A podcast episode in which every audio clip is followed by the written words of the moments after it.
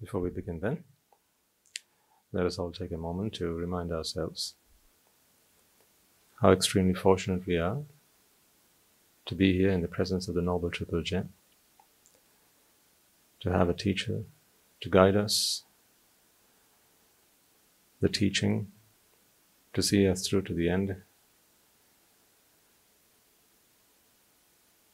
Let us remind ourselves that our presence here is with purpose, and one purpose alone, that is to cross this ocean of samsara, to free ourselves from suffering once and for all, and of course, as we do so, to help others along the way. Let us remind ourselves that as we take a moment to pay homage to, mo- to the most magnificent one, it is also a pledge that we take upon ourselves, an oath, a solemn promise to ourselves to do exactly as our great teacher taught us, to follow in his footsteps and to achieve the final destination that he wanted us all to get to. Nothing else would be of use, nothing else would be a veneration towards the Supremely Enlightened One. So, reminding ourselves of all of this, let us now bring our palms together in veneration of the most glorious one, the most magnificent one, the undefeated one. He who is beyond compare, and he who is like none other in the ten thousand world systems and beyond. He is our teacher, our master, our guide, our father. Let us bring our hands together in veneration of the Supremely Enlightened One, the fully awakened one, our Lord Buddha. Namo tassa bhagavato arahato samma sambuddhassa.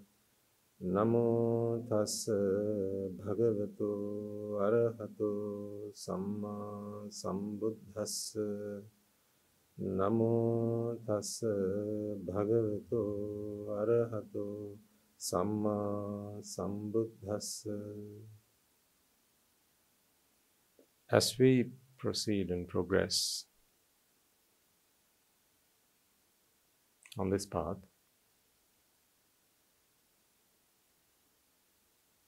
it is very important that we don't forget where we started, just as it is important what our destination is, and to be mindful of that. It's very important that we don't forget where we started.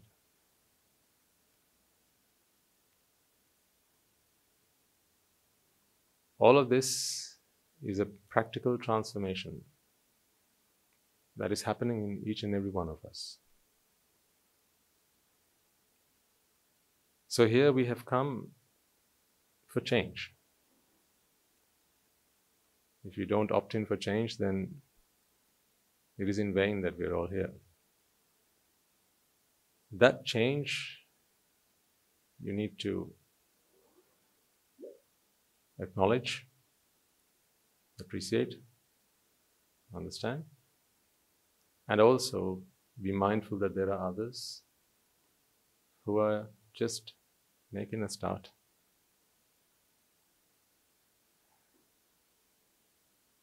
This is not an academic venture, but rather a personal adventure.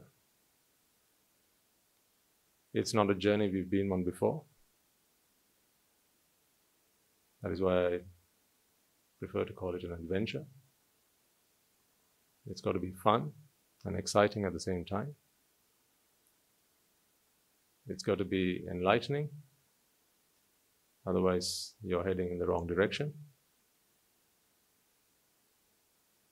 All this while being mindful of where you all started. Now, I mean that in particularly today, because I, I, I, I want to ensure that you have these checkpoints from time to time. Just have a think about some of the things we used to talk about. For example, the values that make us human,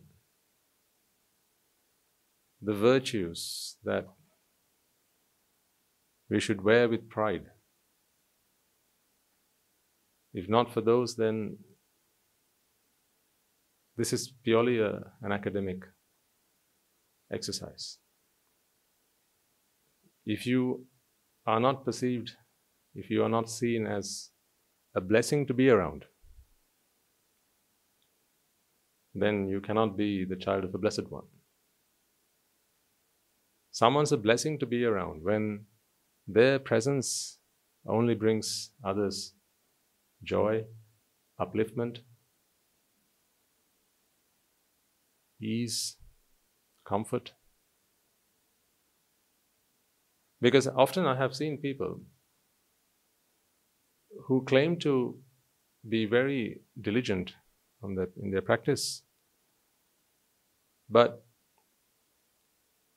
you know, they're not the kind of people you want to be around, because their words are harsh, they think nothing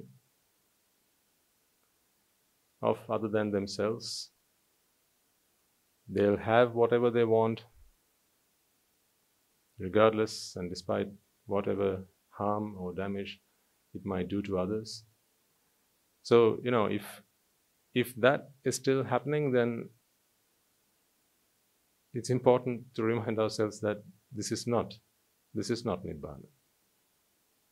So, now, of course, I cannot say what's happening in your lives, but I can only ask you to take a checkpoint from time to time and to make sure that you are better human beings than when you first started on this journey. That is why we need to go back to our beginnings. See who you were then and see who you are now. Amongst you will be children. We are all children, aren't we? We're all children. Today you might have your parents with you, today you may not have your parents with you, but nonetheless, we're all children. Are you a better child today than when you started this journey? See, here are, this is the acid test, or this is the litmus test. Are you a better child than when you started this journey? Those of you who still have your parents, I urge you to check with yourselves. How do you treat your parents now? Now, this might seem like a stark difference from what we discussed last week. Last week we talked about the clinging aggregates, and today I'm talking about being a good child to your parents. That is a means to this end. Not this is a means to that end. If you allow that to be a means to this end, then this will eventually be a means to that end. That is how it works. For someone who is not, uh, within air quotes, a white man, not the traditional, conventional white man, you know what I'm talking about. A man or a person with pure virtues, that kind of white man. Hmm? Someone who's a white man is a man who will get to Nibbana, and someone who practices the path to Nibbana is one who becomes white by the day. So you don't need fair and lovely for that. You just need the Dhamma.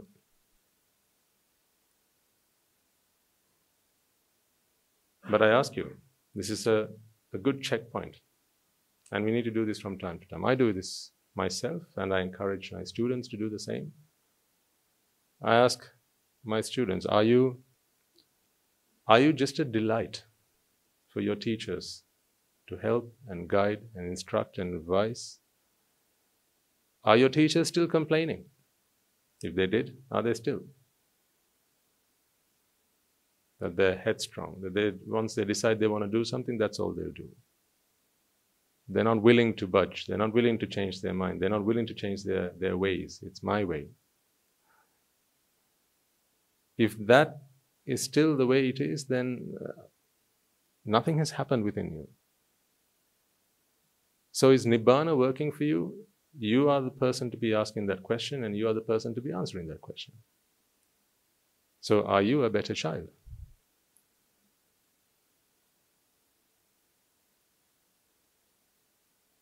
By a better child, I don't mean those days when my parents used to tell me off. I used to get really upset. I used to run into my room and cover myself under my blankets, and I used to cry. But now I don't do that. Is that because I don't care about my parents anymore? I don't care about what they say? That's not what I'm saying. I'm saying, are you a better child? What do your parents tell about you now? Go and ask them. You can ask them. Ask your mother. Mother, what do you think about me? How often have you actually asked that question from your parents? Have you ever asked that question from your parents? Mother, what do you think about me? Do you think I'll be rich, or will I be pretty? That's not what I mean here. What do you really think about me, Mom? Am I, am I a good son? Am I a good daughter? And, I, and you should say, you know, just ignore the fact that you love me to the moon and back. Just ignore that for a second and answer honestly. If you had to have me again, would you? If you had a choice, would you have me as your child? Am I kinder to you? Am I more gentle in my ways to you? He might, she might ask you, what's this all of a sudden? Why are you asking me all these weird questions? You can answer in, a very, sim in very simple words. You can say, well, I'm trying this thing called Nibbana, and I want to check whether it's working. That's it. So if she might say, but hang on, with Nibbana, is it not like you got to isolate yourself somewhere and meditate? Yeah, well, there is that type, but then the monastery that we go to, that's not how they check whether we are on the path to Nibbana. They ask us, are we better children to our parents? So I ask you this question today. So the Swami Nuhansai wanted me to check in with you. Am I a better child? Would you consider me to have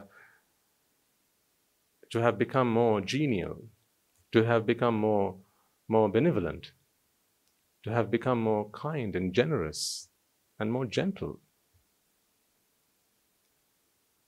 Do you feel that I'm working on my flaws and I'm improving myself? Am I a better son? Ask this question. Walk up to your husband. Walk up to your wife. Have a check-in. Ask them, how do you feel about me? Do you like my new makeup? Hmm? That is what you used to ask. Now you can ask him, do you actually like my new makeup? How I've made myself up. Do you like that? Am I a better spouse? Am I kinder to you? Am I more patient than I used to be? You can say, remember those days when you asked me to do this, do the work, or tend to the chores, or do the homework with the children? I used to get all angsty and very agitated. Hmm? And I'd say, why, why is it me today? Is it not your turn today? Why are you always asking me to do all these things? Why can't you do them for once? And if some, if you If something happened, you know, maybe perhaps you made a mistake, I, I'd, I'd not be very forgiving those days. Am I still the same? Don't assume that you have become better. Ask. Because the worst thing to assume is how good you are. Chances are you'll always get a good answer, or the answer that you like to hear. How good are you? Very, right? That's why when we talk to our people, Swami Nuhansai, Anagarikas and so on, Now, oftentimes, either myself or Guru Chandru or whoever, when we receive advice, we'll always hear the bad stuff. Bad stuff meaning the great stuff, meaning what's wrong with us, how we need to work on ourselves, how we need to improve. And then in the same breath, I'd say, you do know why I'm not talking about how good and great you are, right? Because you already know that. When you, when you try to, you know, say there's a kid who's done something wrong, you bring the kid over, you ask him, ask him to come over and say, why did you do that? And then they have an answer to give, because of this. That's what they're really saying is, I'm, I'm actually good.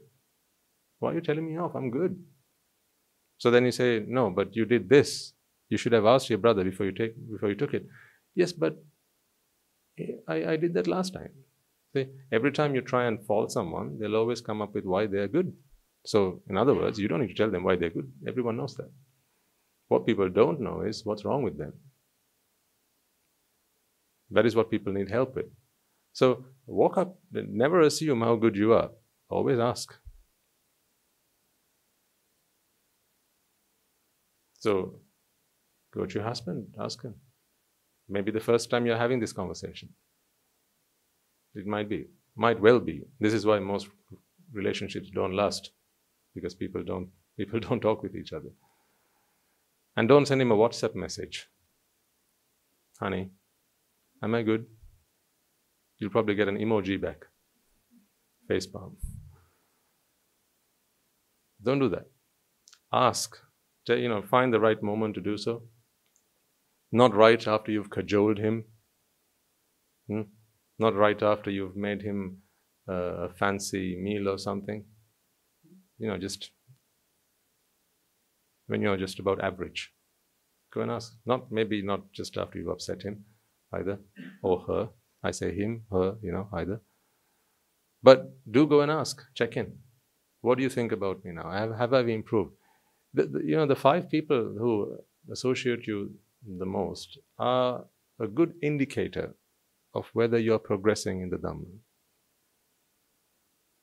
So ask them. Because if you came and asked me, I, all I can say is, you're the best person I've ever seen.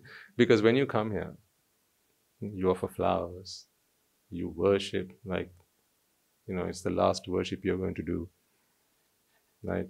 And your devotion and your commitment and all that is just like, never seen anyone so devoted. So if you ask me in that environment, all I can say is, wow, you know, are you even human? But in your natural environment, you're natural. So when you're natural, ask them. Who else might you ask? You can ask your colleagues. Particularly, you know, if you were someone who used to get angry a lot, now you know. That's why I say go back to your beginnings. If you are someone who used to always be on edge, check in with some people. We used to do this, remember, long time ago? And then we started talking about the five clinging aggregates. We used to do this. I used to ask you, go and check in, do some homework, go and check in with the five people you associate the most and ask them how you're doing, how you're progressing. Let's not forget that. That's the best test that you can give yourself. Now, if you were here, if you lived here and in the monastery, you can come and ask the Swami Nuhansai, because now you're in your natural environment. But when you're at home, when you're among your colleagues, when you're with your friends, ask them. Some friends will say, uh, you know what, you just... You, You have no taste anymore. You just, I don't know what's going on with you. What's, what's wrong with you? You seem to have, I, I don't know, what's wrong with you? You should probably go ordain or something. Some will say like that. Others might say, you know, yeah, you're, I, I find it easy to work with you now.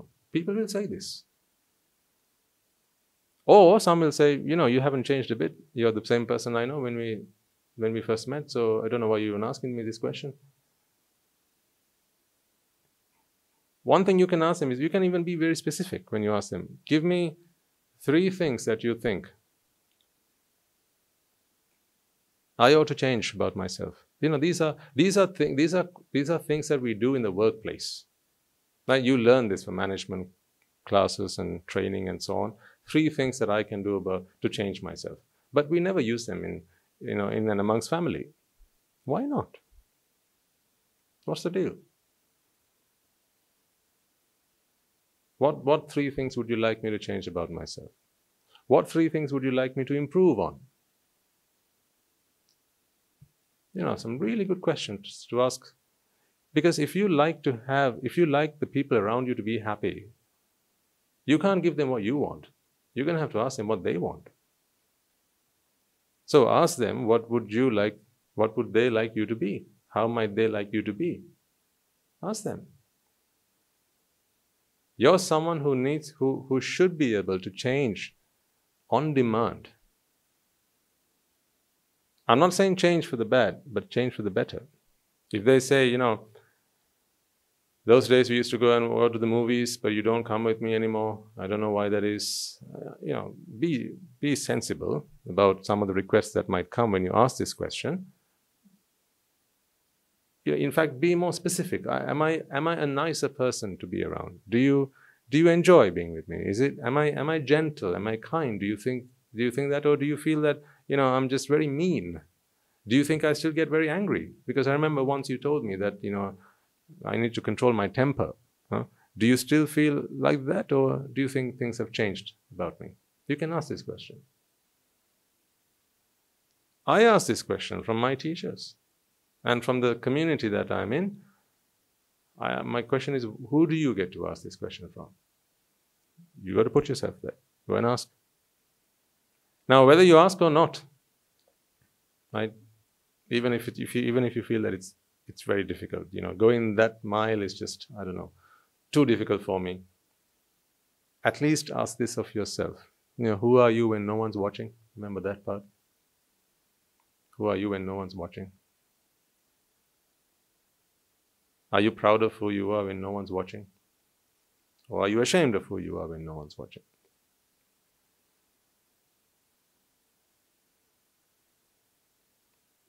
Ask yourself.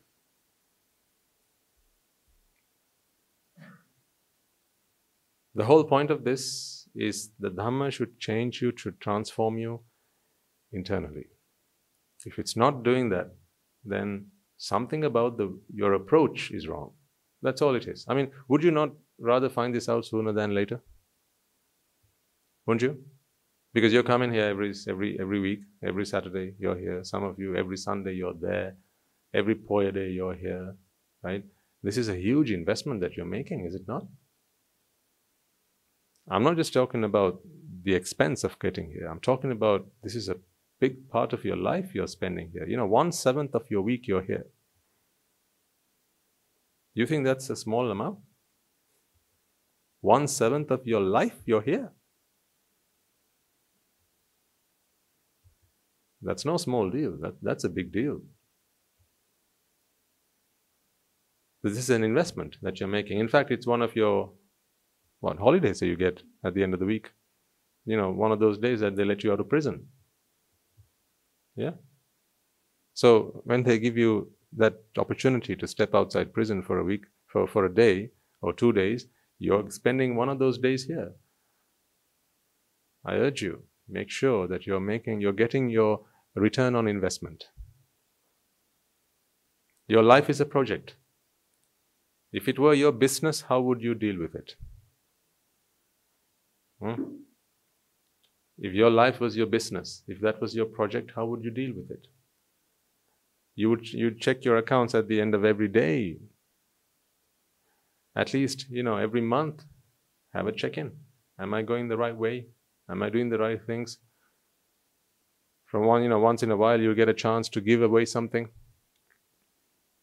Sometimes I, I, I do this test with with uh, with some of our younger monks or Anagarikas and so on. Like sometimes this something like this can happen. Say someone's got a voice recorder or a set of earphones, and when their parents come to visit them, they'll bring them a new pair, a new voice recorder or a new headset or something, which they used to listen to the Dhamma sermons.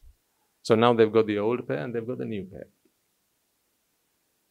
So now they think, you know, as all good people do, I should, I should, I can give one of these to someone. Yeah? Now I watch which one they go on and give. Is it the old one or the new one? They both work.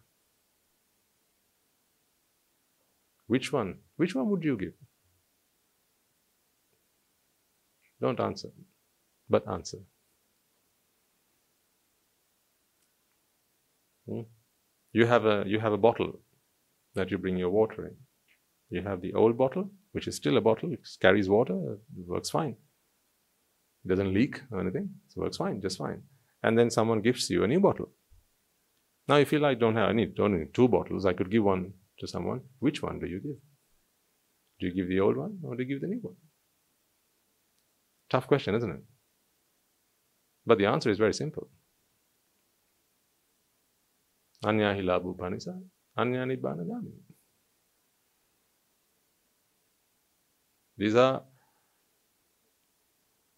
some really strong points in life where you can test how you are internally. What is your inclination?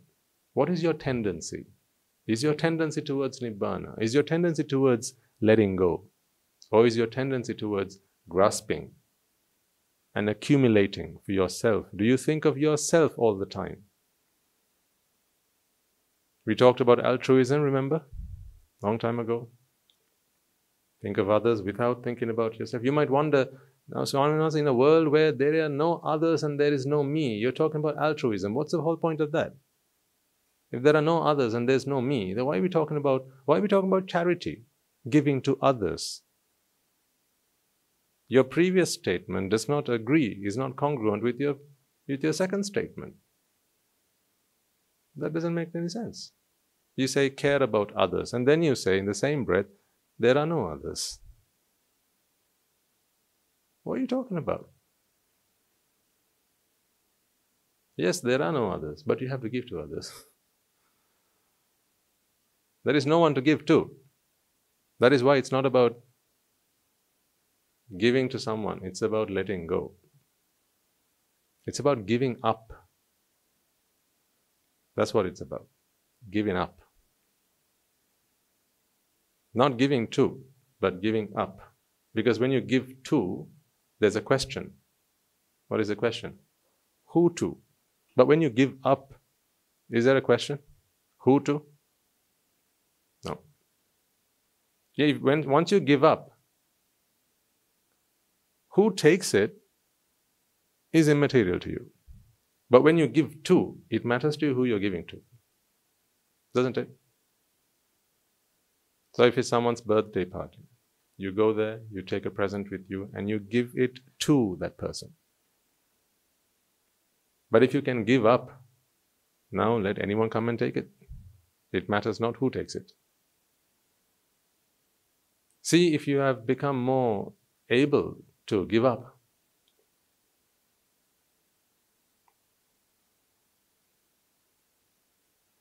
Are you able to give others the better part of whatever you might have? If you have two of them, are you able to give the better one?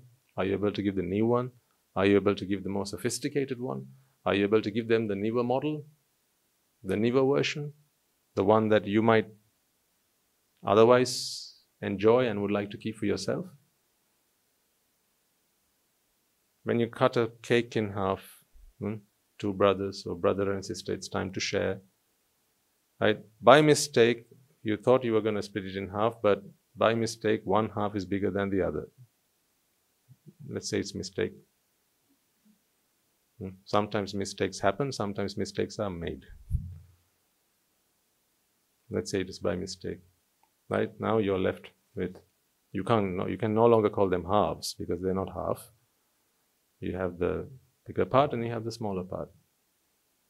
Now you're supposed to give. You're supposed to give. So you give. But which one? Makes all the difference. Which one? Which one do you give? You can test it all the time. So you have your patkada, your prayer mat with you. And someone comes, a new Anagarika comes. And they need a prayer mat because they're going somewhere. So there's, there are new prayer mats, there's your prayer mat. And you have to give one. Which one do you give? Do you take the new one and give them the old one? Or do you keep the old one and give them the new one? Now, I'm not saying that you should somehow, yeah, again, that shouldn't be your way. That shouldn't be your, you know, like giving that new one, don't, don't become the one that gives the new one. Don't become that either. I'm the one who always gives the new one. Because then again, you've, you've created your, for yourself an identity. That's not what I mean. I'm, I'm talking about the internalization of this. How do you feel about this internally?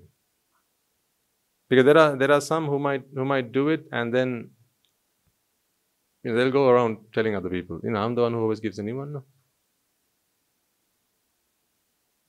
Don't be that guy. Like whenever there are, then there's, there's a bigger piece and the smaller piece, I'm the one who always gives the bigger piece. In fact, you've given very little then. It's, your job is not that. It's not about showing off. It's not about showing other people that you have become better, you have improved, you are more gentle, more kind, more charitable. This is not a display. You're not a showcase. This is purely an internal transformation. And I'm saying, you know, use this as a check for yourselves. Are you a better mother? Are you a better husband? Are you a better father? Are you a better daughter? Are you a better son? Are you a better child? Are you a better colleague? Are you a better friend? Are you a better citizen? At work, how do you exert yourself? How do you do your job? Are you, when, when someone approaches you and they need your help, they have come for your service, how do you feel about them? Do you feel that they have just, they're just another botheration, or do you feel that they have, they have come here and given you an opportunity to serve? How do you feel? When you're on the road, stuck in traffic, how do you feel in those situations? Someone pulls up in front of you, oh, let's say there's only one parking space left, two cars approach the car park at the same time. And the film is in ten minutes. There's not enough time to go and, oh, you don't watch films now. Oh, okay, okay.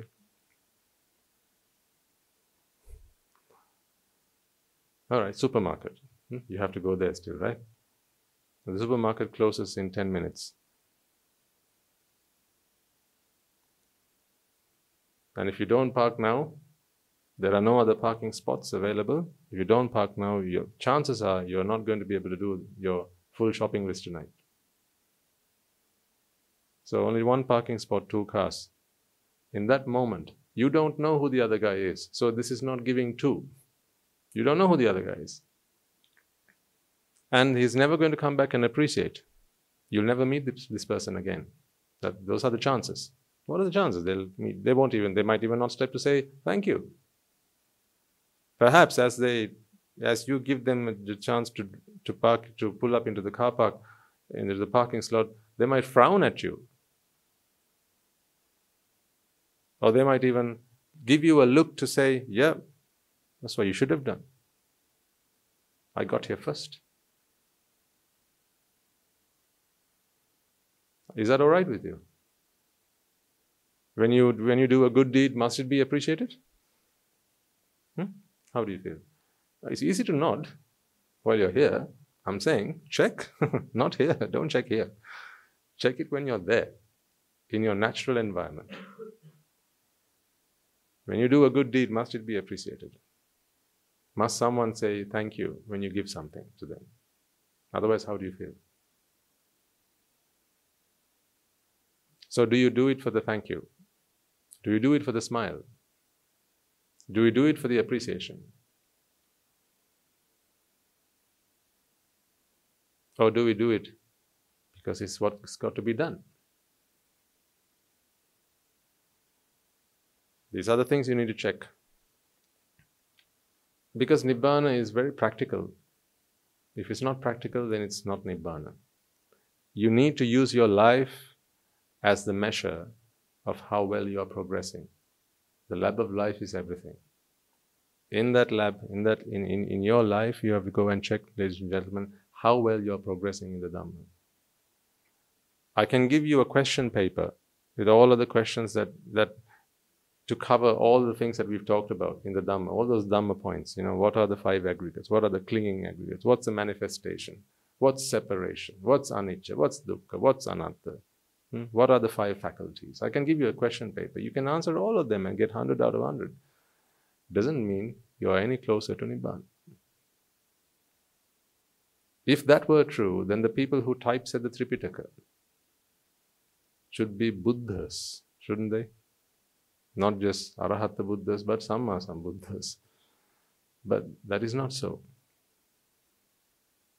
Your internal transformation is so, so, so important. That's why we go on about that in this place. When even when Guru Chandru talks to you, talks to us, talks to all of us, he's always talking about who have you become internally. What's more important is who are you becoming rather than where are you getting. Who you are becoming is the best indicator of where you're getting. Who are you becoming? So go back to your basic, go back to the beginning, go back to your origins and ask yourselves, who was I when I started? Am I better now? Now we get to hear lots of stories of, of, those, of those transformations. You know, a lot of people come and talk to us. Now these days we are doing the uh, the Siyumaga, not the Siyumaga, the D N A program, Maharavan, D N A program. And we are hearing a lot from the parents of the dear children, how the, the, the children have changed beyond their wildest imaginations. How they have become more respectable towards them. Children who never used to worship their parents, now they regard them like gods. So the parents don't send them here because they want to be respected. No, I don't think that's why parents send them here. But parents send them here because they want their children to understand the value of life, the virtues, morality, and the things that will help them and guide them to their own liberation. So we get to hear those stories, and that, those are the things that impress us. You can come here and give a, a lecture on the Dhamma. Don't let this impress you, by the way. When I come here and we talk about the Dhamma, right, I can pick this up and talk to you about this for the next two hours, about how through this you can attain Nibbana. Don't let that impress you. I'll be the first person to say that. Don't let that impress you. Don't let my knowledge of the Dhamma impress you. That is not to impress. You should only be impressed. What is an impression, by the way? An impression is when you think, I want to become like that. That's an impression. So don't let the knowledge of the Dhamma or the way I expound the Dhamma impress you. That's not what should impress you. If you are impressed, be impressed by who you see, who you see has become here. In the way we deal with you, in, the, in, in, in our approach, in the way we work together, allow those things to impress you. When you come to the monastery and you work with the Swami Nuhansays, you spend time with them, the Anagarikas, the, and the Anagarika Mahatmas, right? What you should be impressed by, because how, how often do you get to hear sermons from the Anagarika Mahatmas? You barely at all. Sometimes you might get some counseling sessions with the Anagarika Mahatmas, but from the Anagarika Mahatmas, hardly at all. But are you not impressed? That impression doesn't come from their knowledge of the Dhamma. That impression comes from who they have become in your dealing with them. That is what should impress you. So, always have that as your compass, your moral compass. Who have you become? Who are you becoming? Are you impressed by yourself?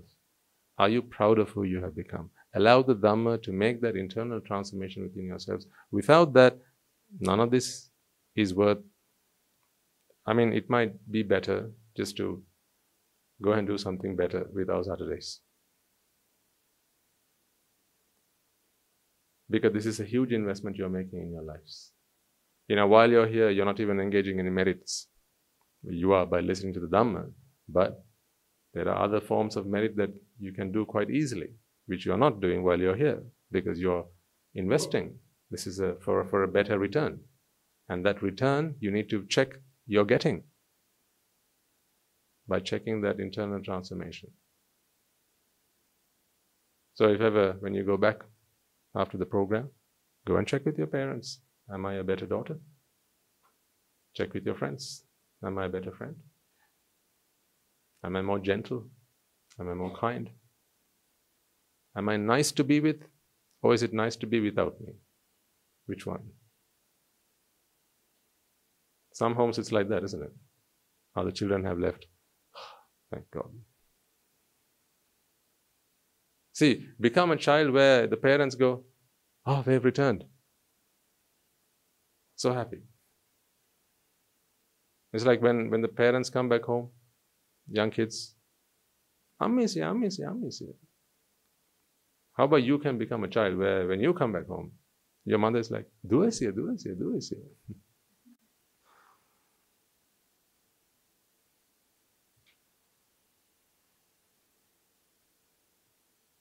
Not just because you are their daughter. Not just because. Because any mother would say that. But not just because. Because you are a blessing to the family. In some homes, you know, the children play a much bigger part than some of the adults at home. In terms of, you know, having that influence, that positive influence on the household. In some homes, it's like that. We know this. We've seen this. In some homes, you know, the, the, the son is the, is the spiritual leader at home. In some homes, you know, sometimes the adults at home will say, you know, we shouldn't do this. We shouldn't discuss this while, while Buddha is at home. He won't like it. In some homes, it's like that. Buddha won't like it. Our son won't like it. He won't approve of this. So let's not talk about it here. Let's wait until he goes to the monastery. Then we talk about it.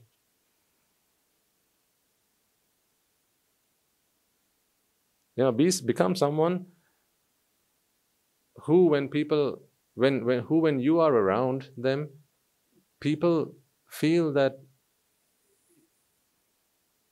they should be good. Become that kind of person. You know, if, if you're, but not because you're a policeman, then also people want to be good. Because otherwise, you know, they get into trouble. That's not what I mean. Be good, so good that when you are around, you, you exude that into other people. They begin to sense that. You, you give off some really good vibes.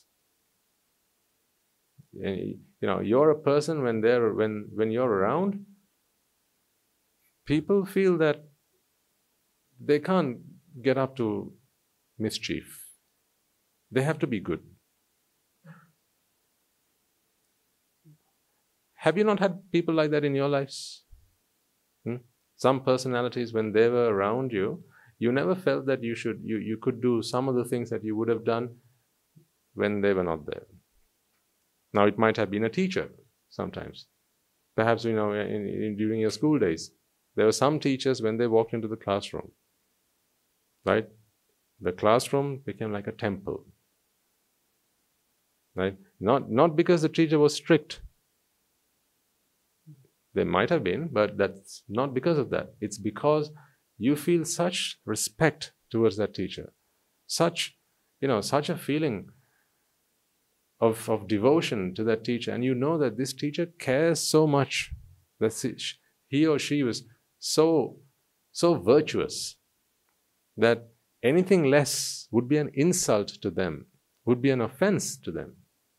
So, so therefore you conducted yourself in a way that would be exemplary, that would be, that would be appreciated by them. See, if you can become that kind of person, imagine an Arahant walked into the room right now.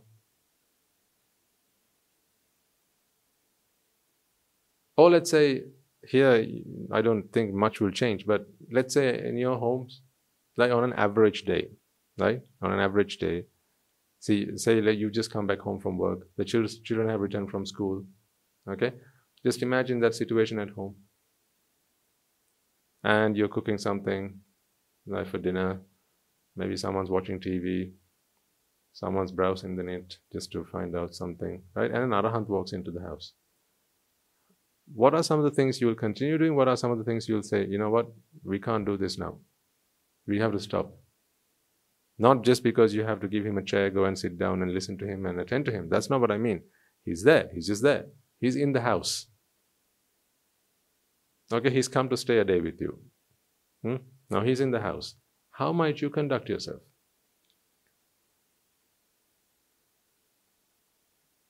You want to be someone who an Arahant likes to be around. So therefore, you try to, you try to put on your best behavior. And that is a blessing. Because as you do, as you do this, you become better within yourselves. So therefore, their presence alone can sometimes be enough to stop you from doing something that you would not have done otherwise, as well as to encourage you to do some good and meritorious deeds and just to be a better person. So if you can become someone like that, when you are around, you bring out the best in people. And that's a, that's a good goal to have in life. I want to bring out the best in people. Again, this might sound like management speak. Because in the companies, in the in, at the workplace, we talk about, you know, bring out the best in people, right? I, that is one sense of the word, but I mean it in a different sense. Become a spiritual leader, so when you're around, you bring out the best in people. They are, they become holier, they become more virtuous, they become more moral. That's a great ambition to have. But for that, you have to be like that.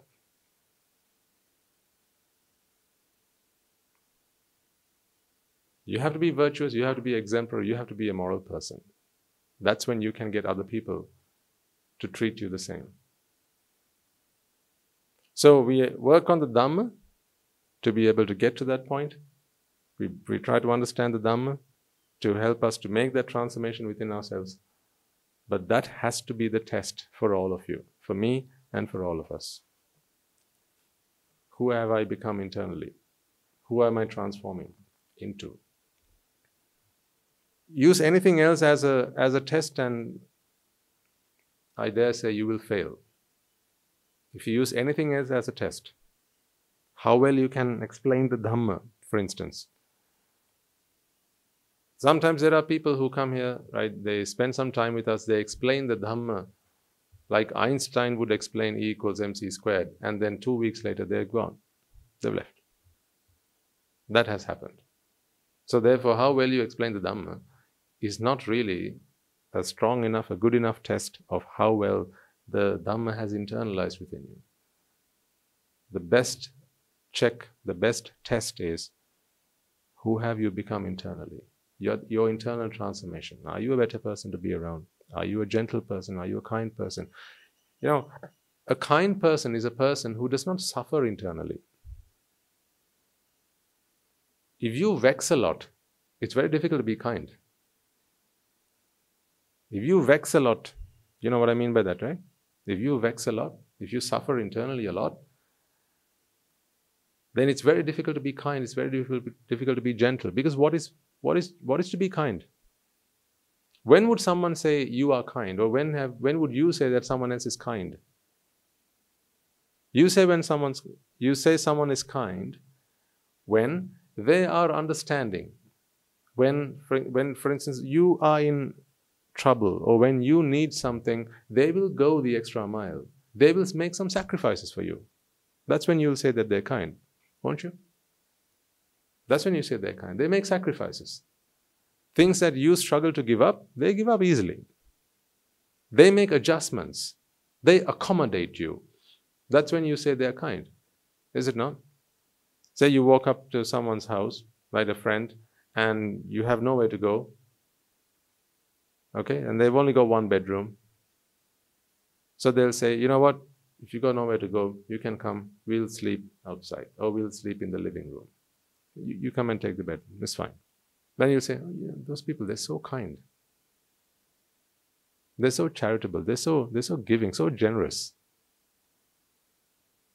People say that someone's kind, someone's gentle, someone's generous when they are in a spot of bother, when they are in trouble, when they need, when they can't accommodate, when they can't adjust, someone adjusts on their behalf and makes life livable for them.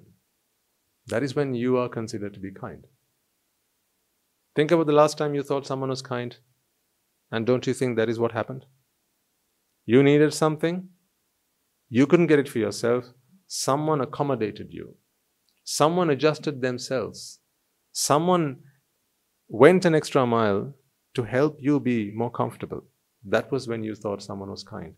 Say maybe you're going to a sermon, right? And someone sees you walk in here and they stop there. They, they pull up, they open the, the, the window and they say, you going to the monastery? Do you want to hop in? I'll take you there. So they were already, you know, the back seat, they were already what? Maybe two people there. Or maybe three people there. And you know what they did? One guy sat on the other guy's lap and created a space so that you could get into the car. And then what would you say? You know, they're so kind. They're so generous. What did they really do? They made adjustments. They accommodated you. In fact, they absorbed your pain. They absorbed their, the, your pain and made life comfortable for you. They made life livable for you. Because when you are in discomfort, when you are being inconvenienced, when you are in trouble, when you need help, you want someone else to make that change on your behalf. Maybe say on another day, right, after, for, for lunch, right, you're in, in, in the queue and you're the last person in the queue and just before you is the person who's going to be served the last spoonful of rice. So say they've served, they've been served and then you walk up and you realize no more rice. And then they say, wait, there's more in the kitchen, rice is being cooked, we'll serve it in, just give us twenty minutes. Now the person before you says, you know what, I can wait, you have this. What will you say about this person? Hmm? Very kind. That's what you'd say, right? He's a very kind person, very generous. So what you're really saying is, when I'm in pain, there's someone who accommodates that, who absorbs that, who adjusts themselves on my behalf. That is what you're saying. But can they do that if they are also vexing about the same thing? If someone wants something more than you do, then they can't make that sacrifice on your behalf when you, when you need it. Yeah, they can't make that sacrifice on your behalf when you need it, if they want it more than you do. So how do you become someone who is kind? By becoming someone who doesn't need a lot. By becoming someone who needs little, who wants little. The less you want, the more kind that people will think you are. Or not just think, but the more kind that you will be. Because when you want just very little, when you want barely anything, just enough for your sustenance, you're freely willing to give everything you have to other people, to make other people's lives comfortable. And then they feel you are very kind. So do you see then, the Dhamma is to help us to be a blessing to others. So we can, so we can make adjustments, we can accommodate other people's wants and needs. We can shape our lives so that other people are able to live better, happier, fuller lives. That is why I say, go back and check with your house, with your husband, check with your wife, check with your parents. Am I kinder? So now, is that not the best test of whether the Dhamma has seeped in and made a change within you?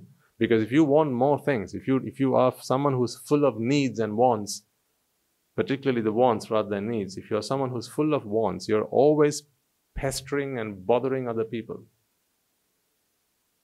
When you want something, if you're always someone who demands it, does anyone like someone who is always demanding? No, nobody likes a person who's always demanding. I want this, you give them that. No, I want the other one, you give them that also. I want the, the, the other one also. They're always demanding. No one likes a person, no one likes someone who's always very demanding. That's why the Buddha said, as monks, never ask. Because people don't like that. Which is true. Never ask. When we go on alms round, we don't ask. We stand there. We don't go there and say, we don't go there and clear our throat and say, because that's kind of saying, hello, I'm here, can't you see? We don't do that. Arms round, going on arms round, he's not actually asking, he's actually giving. It's merit on wheels or on legs. It's a takeaway. How is going on arms round a takeaway? You can order your pizza, can't you? Hmm? You can order your pizza. Takeaway. Are you, you takeaway by you need to drive through, or you order your pizza and they send it home? How about if you could order a monk? I mean, can you believe how meritorious these people are? They can order a monk to their home so that they can give some something and earn some merits. Even if it's just a spoonful of sugar. They earn merits, sugar, let them earn merits. We go on alms round. Can you imagine? I mean, I, I you know I don't go on alms round. We don't go on alms round because we have nothing. You make sure of that. Hmm? You, you make our alms round just, you know, one that is done just for the sake of an alms round. It's not something that I have to do because I have to do. It's something I, I do because I, I can do it. I get to do, not I have to do. Say when we go on an alms round and I don't get anything. Hmm? If someone of you lived around that area and you got news of this, that Swami Nuhansai today doesn't have anything for, for, for an afternoon, what might you do? If you got the chance, you'll invite the Swami Nuhansai home. Hmm? You will give them a feast, wouldn't you? That's what you're like. So we don't do it because we have to do it. We do it because we want to do it. See that, now that, that is why an alms round is not, is not asking, it's giving. It's giving people a chance. Some don't see it that way though. I mean, very few. But I'm sure one of these days we are going to meet someone. I remember on one occasion, we, we were there and someone had something to offer. I think a yogurt or something. And the gentleman brought the yogurt. So they were a bunch of guys, just a bit rowdy. They, they didn't like Swami Nuhansai going on arms round for whatever reason. And so this man, he came and opened the yogurt and he was putting it into the alms bowl. And then one of the guys said, no, you can't just offer it, and you have to open it and put it into the alms bowl also. No? How lazy these people are. Then, I mean, you get all sorts. So far, you know, nothing, nothing, nothing, nothing, anything more than that has happened. But even if it did, I wouldn't tell you, don't worry. Because I know what you will do then. You will make sure that I don't get to go on arms round. I know what you bunch are like. You will make sure that I don't get to go on answer. So don't worry, I won't tell you. Hmm? I'll only tell you the good stuff. So you can rejoice and engage in the merits. So we don't go demanding. It is forbidden for us as monks to demand. We can't make demands. I can make this demand. Work on your salvation, or else don't come here. I can make that demand, but I can't make a demand. Look at this robe. Can't you give me a new one? I can't make that demand. See what's for lunch today. Is this what you expect us to eat? Hmm?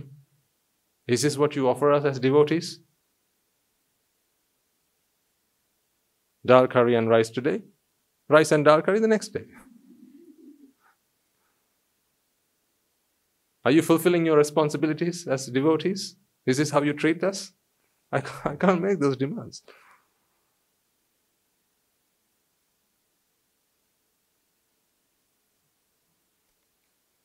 There's no place for demand here. You can only be deserving. That you can be. You can be deserving so that people feel that you deserve. So then they give. But we don't take. We don't take just because we need it. We take it because it gives you a chance to give. I mean, proof of that is when we go on alms round. Now, you know, on Mondays and Tuesdays we go on alms round to the Sudhaminasa village. Right? Those of you who live around here get that opportunity. That's not because there's no food at the monastery. There is. But it's because, you know, you, you can order a monk. Home delivery.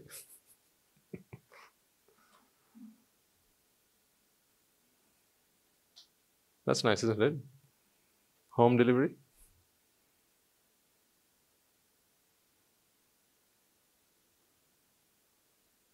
So they come up to you and hold their alms bowl, giving you a chance to engage in some merits. Again, it's a giving. It's not really a taking. In this sasana, there is no taking. There's only giving. Because we give up. Ultimately, we give ourselves up. So this, all this, all this giving is, is a training to ultimately give everything up and give ourselves up. That is what this training is for. You start by giving the things you can. Not giving to, but giving up. Hmm? So therefore, you know, when you ha- when you, if you, when we talk about give to, you have to have someone to come and take it. You don't have to. That's why you can have everything at home. Remember, I always say, you know, in Buddhist philosophy, it's not about letting go. Buddhism is not about letting go. You don't have to say, okay, take it. You don't have to do that. You just have to give up, not give to. Give up. Have everything, but want nothing. That is where you need to be. Have everything, but want nothing. Because if you only suffer, not because you have nothing. People think they suffer because they have nothing. People suffer because they want everything. So if you want nothing, then it matters not whether you have anything or have everything. Physically, you may be able to enjoy some comforts, or rather than enjoy, let me say, experience some comforts, but mentally, it doesn't bother you at all. But if you want something, then having it or not having it, either of these two states will always bring you pain. Because when you have it, you're always fearful. Yeah, might I lose it? Might someone take this away from me? Might it break? If you don't have it, again, you're in grief. So you're always on either of these two sides, either in fear or in grief. But if you don't want it, then, if it's there, it's there. If it's not there, it's not there. That's it. Simple as that.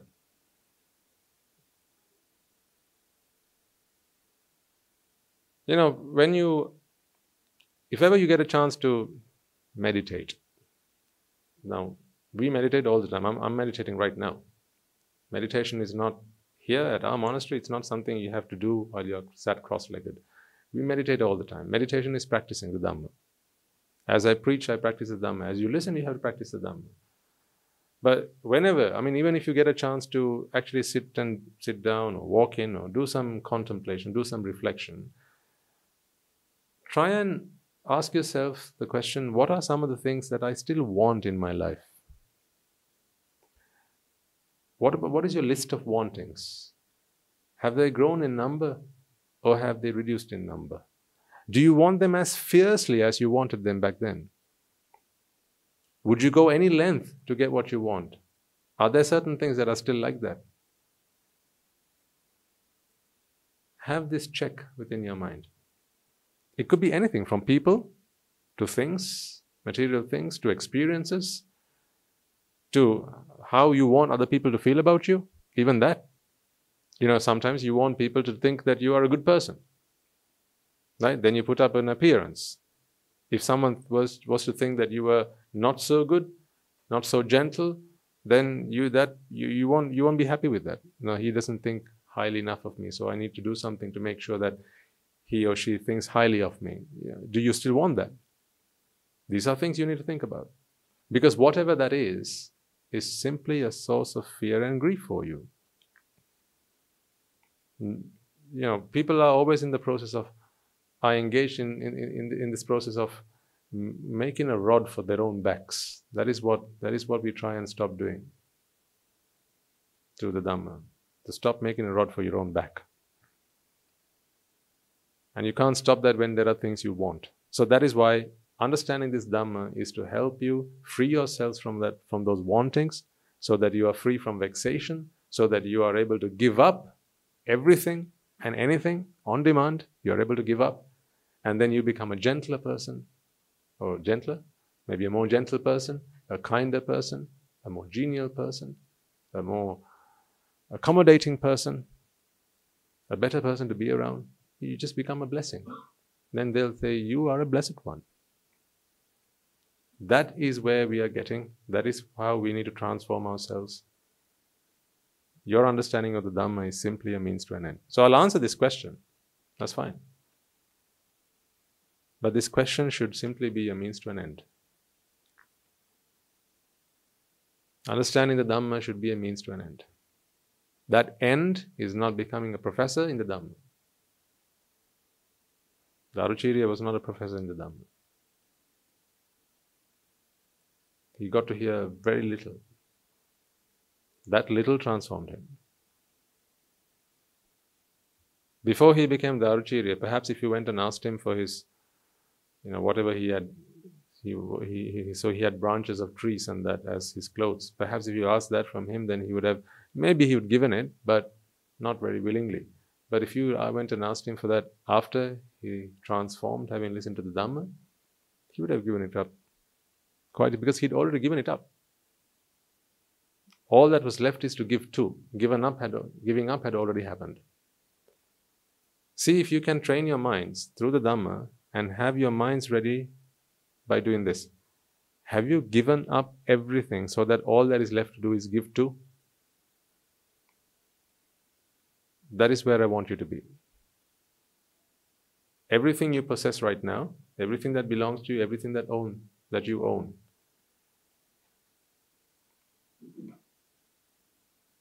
If you've already given up, then all that is left to do is to give to. So you don't have to have a boot sale at home, or maybe, you know, open your home up so that anyone can just come and take things away. You don't have to do that. What I'm saying is, if that were to happen, you should be okay with that. That's not to say if someone actually does that, don't call the police. Do call the police. But that's not what I'm saying. What I'm saying is, mentally, you should have given up so that all that is left to do is give to. You don't need to hasten yourselves with the giving to part. What needs to happen first is the giving up part. Your understanding of the Dhamma allows you to give up. If someone wants it, they'll come and take it. That is when the give to needs to happen. So the Dhamma is for that. Is that clear to everyone? I, I only say this because that is the only path to Nibbana. That is the only way you know you're progressing in the Dhamma.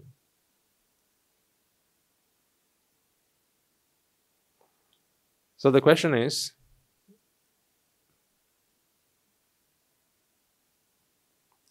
so the first question is, what is the difference between manifestation and separation?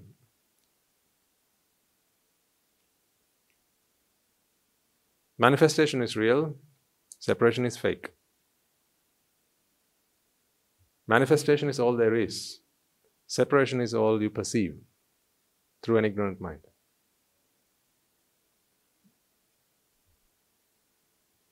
Now I know that's a very short answer. I'll try and elaborate.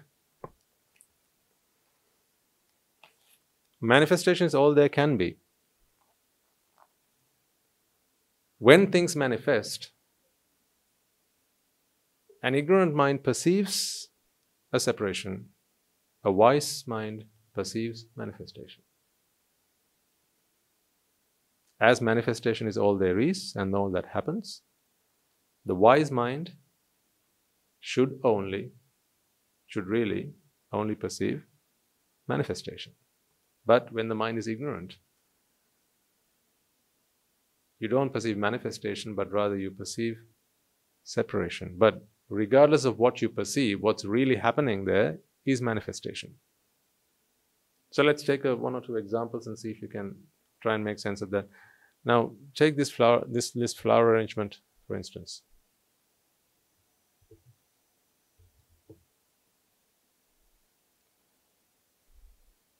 See, now, you see a floral arrangement, right? So there are little leaves, flowers, yellow flowers, blue flowers, and so on. Now here you see, what can I call this, a bouquet? Is there a better word for it? A bouquet? Flowers? Okay. I'll take this one. Now this was previously part of that. It came off. If what was here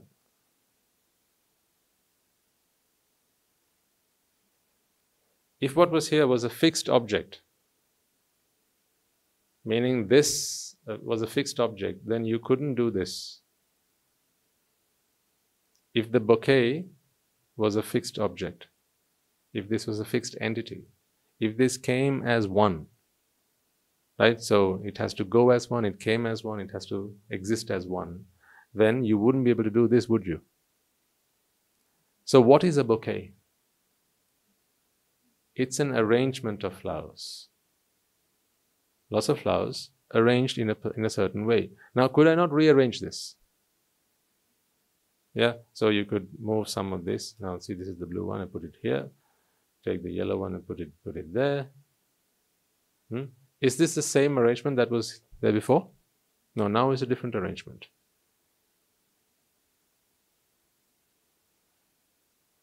So you've changed the arrangement.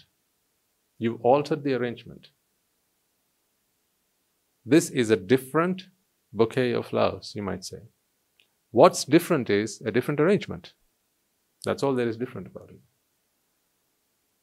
So all there was, was an arrangement of flowers, and all there is now is an arrangement of flowers.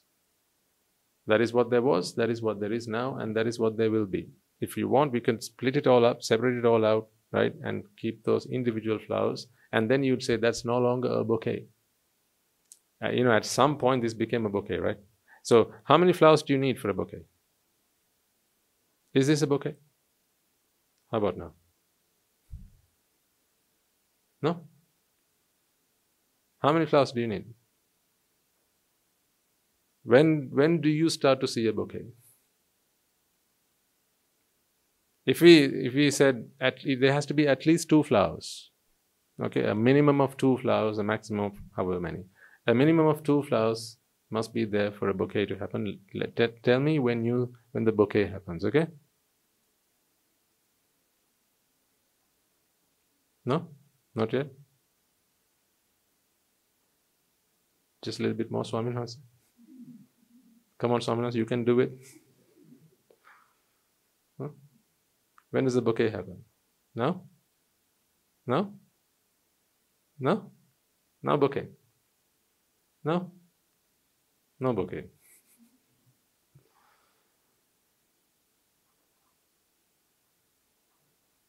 If you were, if this, if this flower could speak, would it know when it was part of a bouquet? How about this one? No. Neither of them would know. Because they are there, they're just there. They're just there. But the two of them together, have you heard this saying?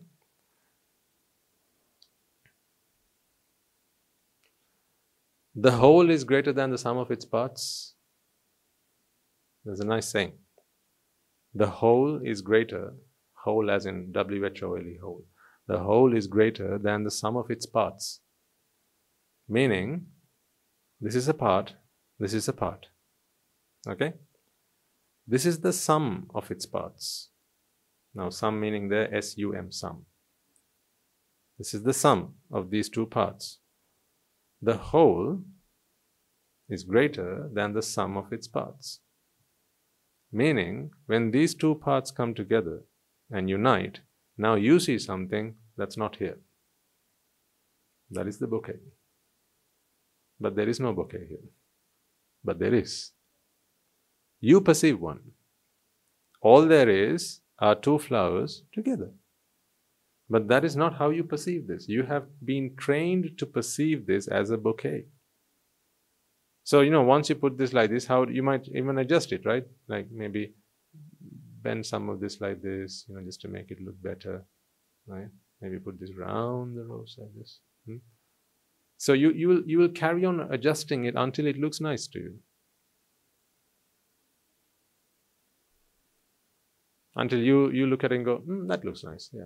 Actually, uh, that's better.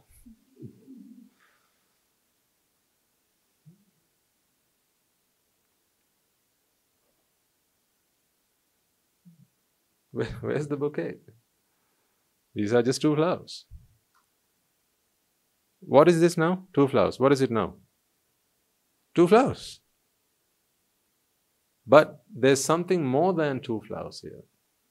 In fact, imagine, ah, let's do this.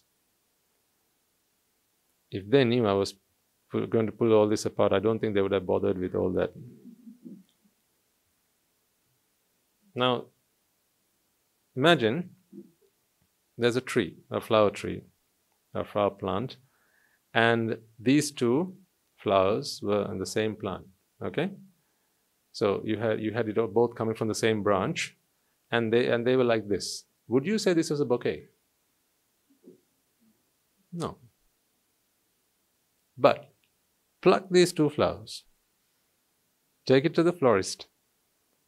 He puts them together, puts a, you know, ties it up with a bit of string or something, and then gives it to you. What do you call it now? Now you say it's a bouquet. So on the plant, it's not a bouquet. But pluck it, keep it in the same order, the same arrangement, tie it up with a bit of string, and now it becomes a bouquet. How so? What changed about this? Nothing changed here. It was simply your perception. Because on the tree, it was just two flowers. You, you saw them as separate things on the tree. Yeah, you on the tree, you just saw them. Even if they came off the same branch, you still see them as two separate flowers. But after you pluck them and you keep them together and you tie them up, now they are the same distance apart as they were on the tree. And now you say, this is a bouquet. You know, where does this magic happen? That is what I'm asking you, yeah. Where does this magic happen? This magic happens in your mind. This unison happens in your mind. That's why I say, you know, the, the, the whole is greater than the sum of its parts. These are the parts. This is the sum of these parts. But you see something greater than that. You see a whole. Not an H O L E whole. A whole. You see something greater than the, than the two of them together. See, Let's take another example. What is this? And this? Hmm? Okay. And this? And this? Another one of them, right? Okay. That's right.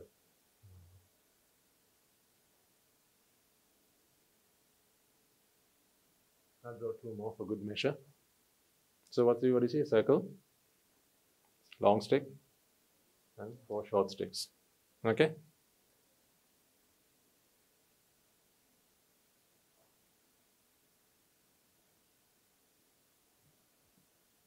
Now what do you see? Now what do you see? Now you see a stick man. You see that. I didn't do that. I just erased those sticks and then put them around this circle. So why are you seeing something that I'm not trying to show you? That is because you perceive things as collections. Or actually more than collections, you see them as, as single units. That is how you see them. You see them as single units. You see, these two flowers, ladies and gentlemen, when put together, you You can't help but seeing this as one unit. This becomes a single unit in your mind. But in fact, it's not. Scientists will tell you that you can keep on dividing this and you'll get atoms and electrons and protons and neutrons, and they're all just together because of the energies that operate between them, between themselves. It's the energy that keeps them together. And then scientists might also say, well, matter is also ultimately energy, so all there is is energy. There's just, this is just a configuration of energy. Just a configuration of energy. A configuration, meaning an arrangement, an order. This is order, order of energy. What is chaos then? When energy is dispersed, hmm? When, when there is no order, we say there is chaos. Do you remember when we watched the murmuration video, right? You saw the, you saw the, uh, say the pumpkin. I don't know what you saw, I can't remember, I saw, you saw that, but let's assume we saw a pumpkin, and then we saw an ostrich. hmm? When you saw the pumpkin, you said there's order. When you saw the ostrich, you said there's order. What about the time when the pumpkin was transitioned to the ostrich? What was there then? Chaos. At least in your mind, that was chaos. You didn't, did you not see the pumptrich? Hmm? Or perhaps the ospin? Did you not see the ospin? You didn't give that a name, did you? You didn't give that a name because in your mind, you didn't see that as a, a single unit. You thought one was transitioning into the other. But the truth is, really, each of these are in their own right, a configuration. The pumpkin is no more or less a configuration than an ostrich. And an ostrich is no more or less a configuration than a pumptrich or an ospin. They're all just configurations. The fact that we haven't given their names is not their problem, it's our problem. Let's take the example of, let's do butterflies. Okay, so we have the butterfly. That's butterfly. The butterfly lays eggs. They do lay eggs, don't they? Yes. And from those eggs come, before the caterpillar, the larva, cocoon. The larva, yeah. What does the larva look like? Just a small thing like this? Hmm? Okay, that's the larva. Then from that you get the the caterpillar. What does a caterpillar look like? Caterpillar looks like this, doesn't it?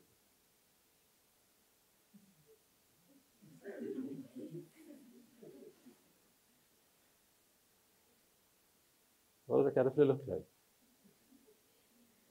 Closer to, no, actually it's very different to that, isn't it? A caterpillar looks like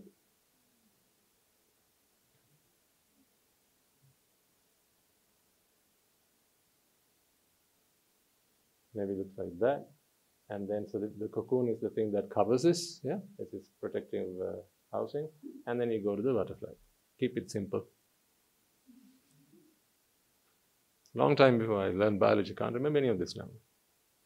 So, right, so now we have one, two, three, four stages. So I'll label them. This is the caterpillar, this is the larva, these are the eggs. And this is, just in case you might think it's something else, it's a butterfly. So we have the four stages of the butterfly's life cycle. Now a scientist would say, looking at that, that this is the life cycle of a butterfly. In fact, they might even say that this is the life cycle of a caterpillar. That's also fine. They might even say this is the life cycle of a larva, but they normally say this is the life cycle of a butterfly. Because it's butterflies that most people know, it's what everyone's seen, everyone's aware of, everyone's knowledgeable about, and everyone wants the butterfly. You know, no one's interested in the larva or the caterpillar. We just, we like to see butterflies. So we're all talking about how does something become su- such a beautiful creation of nature? Where does a butterfly come from? So when, to answer that question, they come up with this story. Now, the caterpillar becomes the butterfly. Is what science would teach us. When the caterpillar becomes the butterfly, what happens internally? There'll be some biological changes, some physical changes. There's what they call metamorphosis. So there's a change that happens in, inside this, inside this creature. And it's, it grows wings. And there'll be an internal, in the body of the actual organism, there'll be some changes. And eventually, you get to see the butterfly that comes out of the cocoon. Okay, so it grows inside, inside the cocoon. Is this, so this, this wing, okay, this, this particular wing, this one,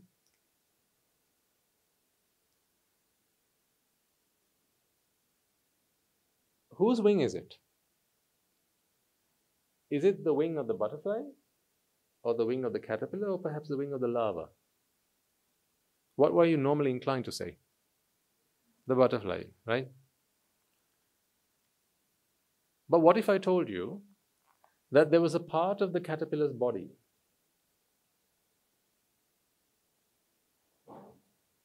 that eventually went on to become the wing?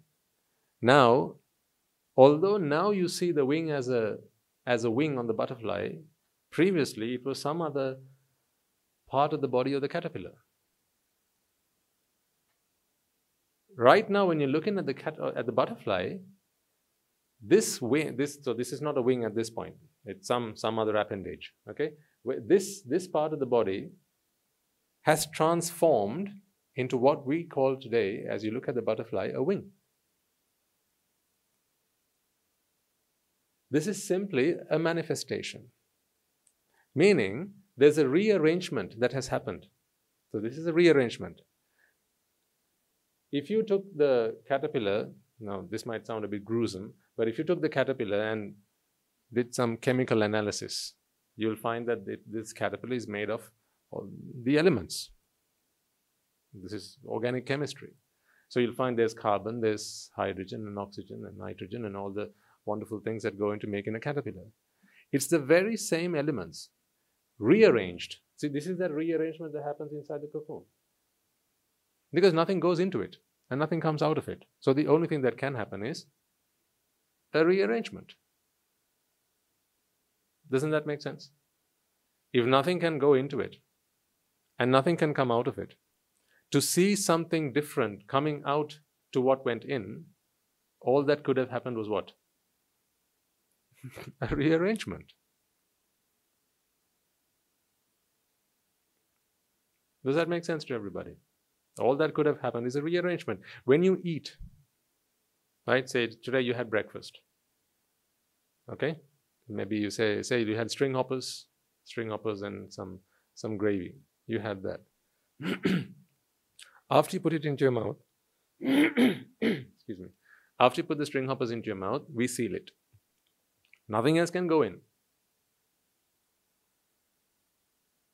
And then it comes out the other end. But do you get string hoppers out the other end? No. What you get is feces.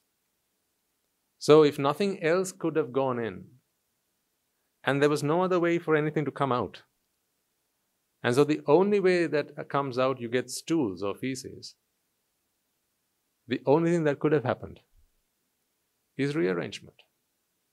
Now, of course, you have the gastric juices and you have the bile and you have all the other things that, that are on the inside. But they themselves were products of the things that you ate. You know, you are what you eat. You know, any, any good doctor would say, you are what you eat. So the things that you put in through your mouth is what makes you. So, you know, the bile that is inside you, the gastric juices that are inside you, the acid that's inside you, all of that was once what you put in through your mouth. So all that could have happened internally is a transformation, just as what's happening here. When the butterfly laid eggs, okay, when the butterfly laid eggs, ladies and gentlemen, there was everything that was needed to make a butterfly out of it. Because the butterfly doesn't lay eggs and then go feed the butterfly, the, the, the baby butterfly, not the baby butterfly, it's a larva. After the butterfly has laid eggs, it flies away. So everything to make a butterfly is contained within that egg. When a when oh, okay when a when a chicken, when a hen lays an egg, everything that needs that is needed to make a baby chicklet come out and hatch out of that egg is contained within that. But if you split, if you cracked open that egg on day one, what do you get? What, a half-boiled egg or something that would resemble that. There is no chicken in there. But leave it enough time, what happens inside? Transformation. Because nothing else goes in and nothing comes out. If nothing goes in and nothing comes out, but a different form you see at the end of it, then only one thing could have happened. What could have happened? Transformation. That is anicca. All there is is a configuration of matter and energy. This is what's happening here. When the butterfly laid those eggs, everything that was needed to make a butterfly out of that was within that egg. All the nutrients, right? All the elements, all the energy, all of that was in there. Perhaps, you know, maybe some energy came from the outside, maybe, maybe perhaps, uh, you know, the uh, sunlight, right? Maybe, you know, the soap powder, sun, sunlight. Right? Maybe, maybe some of that. Now, I think the larva, it feeds, does it not? It feeds on, uh, it feeds on leaves and so on. So, but but once it goes into the cocoon, okay, let's take that stage. Once it goes into the cocoon, nothing goes in and nothing comes out, because in that period of gestation, no other change happens. Nothing goes in, nothing comes out. This is a a closed system. In that closed system, what happens is an internal transformation. That transformation transforms these elements that are inside this cocoon into this creature, which you wouldn't be able to imagine the butterfly came from a cocoon. How did the larva become a butterfly? Almost unimaginable. But that is what a transformation can do. So this is the understanding of anicca that we need to get to.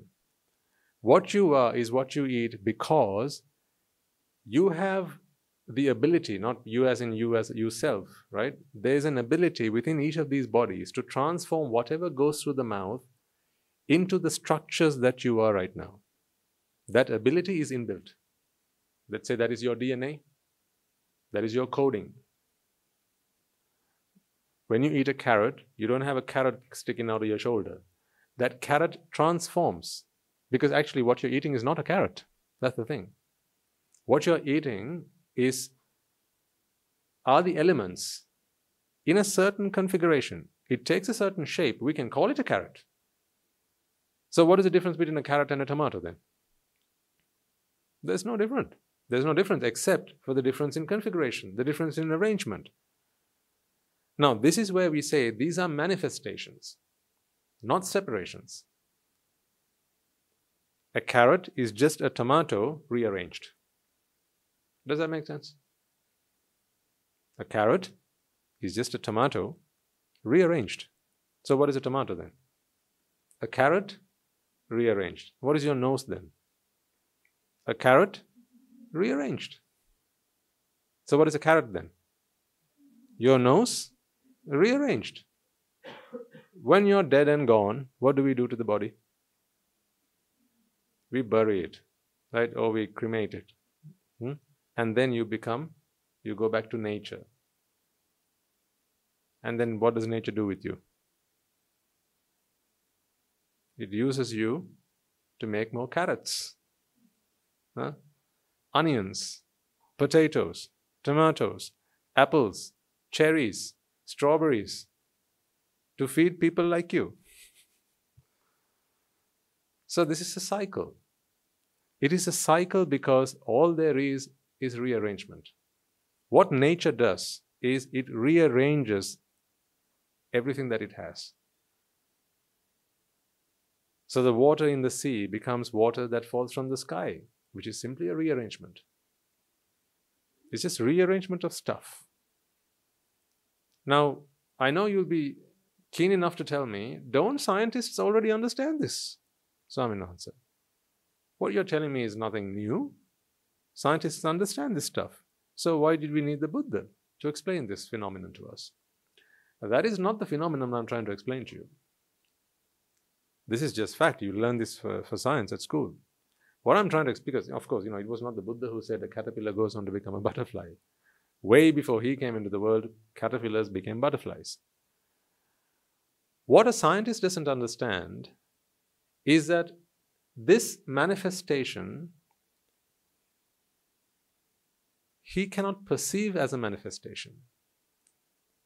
A scientist in their mind will perceive this as the life cycle of a butterfly. In other words, what they'll say is, it is the caterpillar that went on to become a butterfly.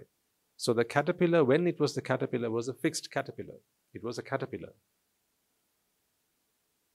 But what we know is, see, this bouquet is only a bouquet in your mind. It's not a bouquet now, it's not, it's not a bouquet now either. It was never a bouquet. Out here, there was never a bouquet. It was only in your mind that this union, this configuration, you perceived as a bouquet. Coming back here, in the cocoon, all there was were elements in a certain arrangement. That arrangement changed. That configuration changed. That structure changed. But you can't help perceiving, because this, this happens internally, you can't help perceiving that this is more than just a mere manifestation. You perceive that there is this object actually there. This entity actually is there. So a caterpillar is actually there. A fixed caterpillar.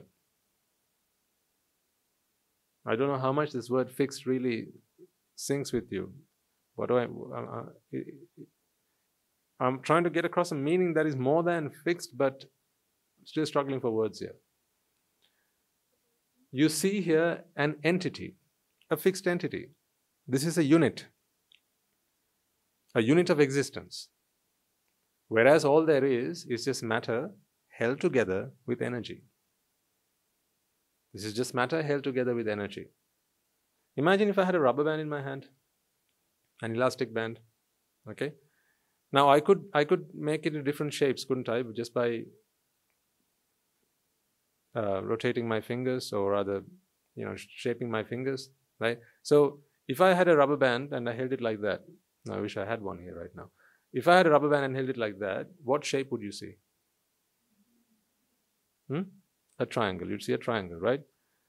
Now, if I put in another finger, just like that, into the rubber band, now what would you see? A square. Is it not the same rubber band? It is. But now it's a different arrangement. What happened when I put in that finger there? Added energy. This is another force acting on that rubber band, right? In other words, there's energy acting on it. So with additional energy at, uh, added to it, now the shape changes. That's why one of those days we call them shape shifters, if you remember. They shift their shapes, they shift their arrangements. It's arrangements that keep shifting. Meaning the triangle never existed. If the triangle was there, if the triangle was there independent of the forces, then I could take my fingers out, away, and the triangle would still exist. But that is not how you get the triangle. The triangle can only manifest for as long as there's energy acting on it and keeping it in that shape, in that structure, in that, in that order. You add another force, and now you say it's a square, it's a rectangle. If you kept, if if I had, say, I don't have enough fingers, but if you ha if I had more, I could put in a finger at each point along the rubber band, and now you get a circle, a perfect circle. But that is because of the energies acting on it. So, again, going back to the carrot that you ate this morning, it takes that shape because of the energy that's acting on it at that moment in time. How did it become your, your nose? How did it become a strand of hair on your head? How did it become your fingernails? You know, as parents, if you know, either yourselves or you as children of good parents, have you not heard, you know, eat this for better eyesight, eat this for, for, for better hair, eat this for, you know, to, to grow taller, huh? To eat this to be fair. You know, we've, we've all heard this from our parents, right? What, what, what, what do you need carrots for? Eyesight or fair, huh? To be fair. Huh? What do you eat uh, what, potatoes for? Everything had some reason why we had to eat it. Right? Anything that we didn't like to eat, my you know, parents would have why you would eat it. You would have to eat it for better this, better that. Okay? So, how, how is it that you can eat a carrot and become fair? Are carrots fair?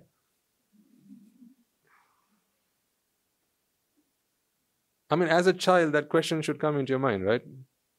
Eat carrots and you become fair. But carrots aren't fair. They're orange.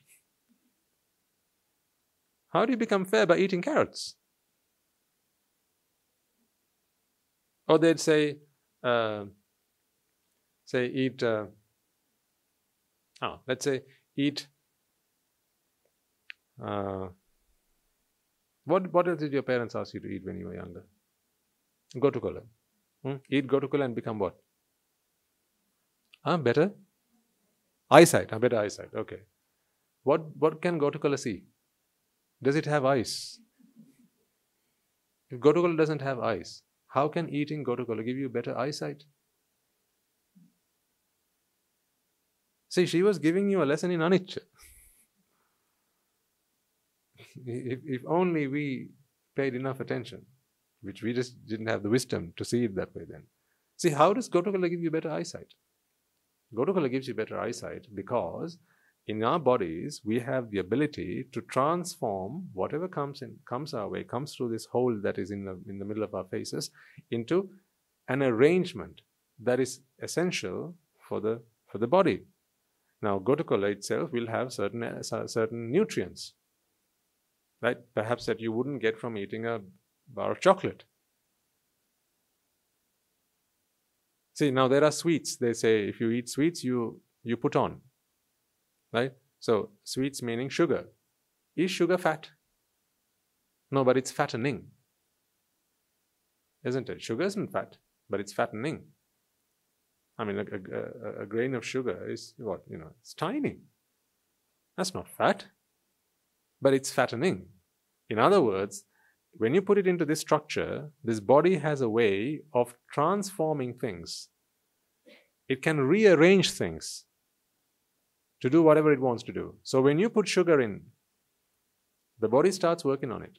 There's a, there's a coding that happens in there. There's a coding that, there's a blueprint if you like, right? Whatever you put into this, There's a blueprint that determines how they're going to be rearranged. Essentially, ladies and gentlemen, you know, this is just a, a machine that rearranges. It can't produce anything. It can't make anything. So the stools that you drop into the, you know, in the morning, that is not something that the body has made. It's simply something that the body has rearranged. It's taken whatever was given to it, rearranged it, and out the other door. That's all that happens. When you put in air, oxygenated air, the deoxygenated air comes out. The body doesn't produce that. It just rearranges. So when, it, when the air molecules, the, the oxygen goes into the, into the cells, you know, through your hemoglobin, it goes into the cells, and there's the mitochondria that start working on it, right? And then there are chemical reactions that take place. And, you know, it's the same oxygen that is converted to carbon dioxide. With some carbon that comes from somewhere, you know, all that happens inside is rearrangement. Otherwise, where did the carbon dioxide come from? This is rearrangement. So it can take the carbon from maybe the food that you eat, and the oxygen that came, uh, the, the oxygen that came in from the air that you took in, right? Combine the two of them together, you get carbon dioxide, push it out. So there's all sorts of rearrangement that goes on inside the body and everywhere. This is a rearrangement. Everything you see here is a rearrangement. Scientists talk about recycling.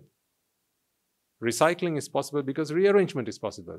If rearrangement is possible, then we must come to the conclusion that nothing is fixed. In other words, all things are simply a temporary structure or a temporary arrangement of matter and energy. Scientists know this, but what they can't perceive is that they are manifestations. They perceive that they are fixed things. Fixed entities. In fact, see now, take yourself for a, for a second, right? Before you started listening to the Dhamma, before you started listening to the Dhamma, did you ever, did you ever feel that you are a manifestation? Did you ever feel that? No. You always felt that I was an individual, right? I'm an individual. I'm an entity. I'm a being.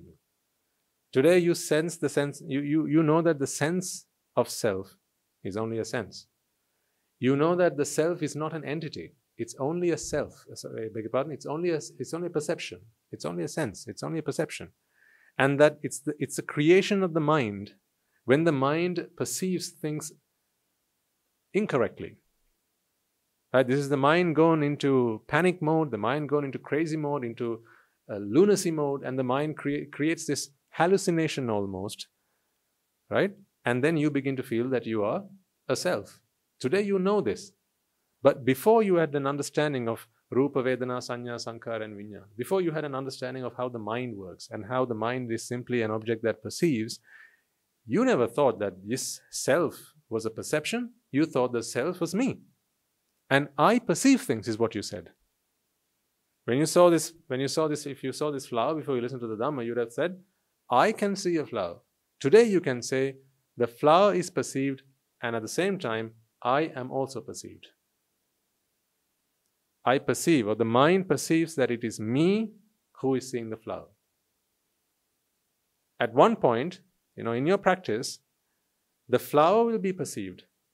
But you will not perceive a, a, a person or an entity that is seeing the flower. And that is your arahanthood at that point. But for that to happen, first you need to understand that it is not you who's perceiving it. That has to come through knowledge initially.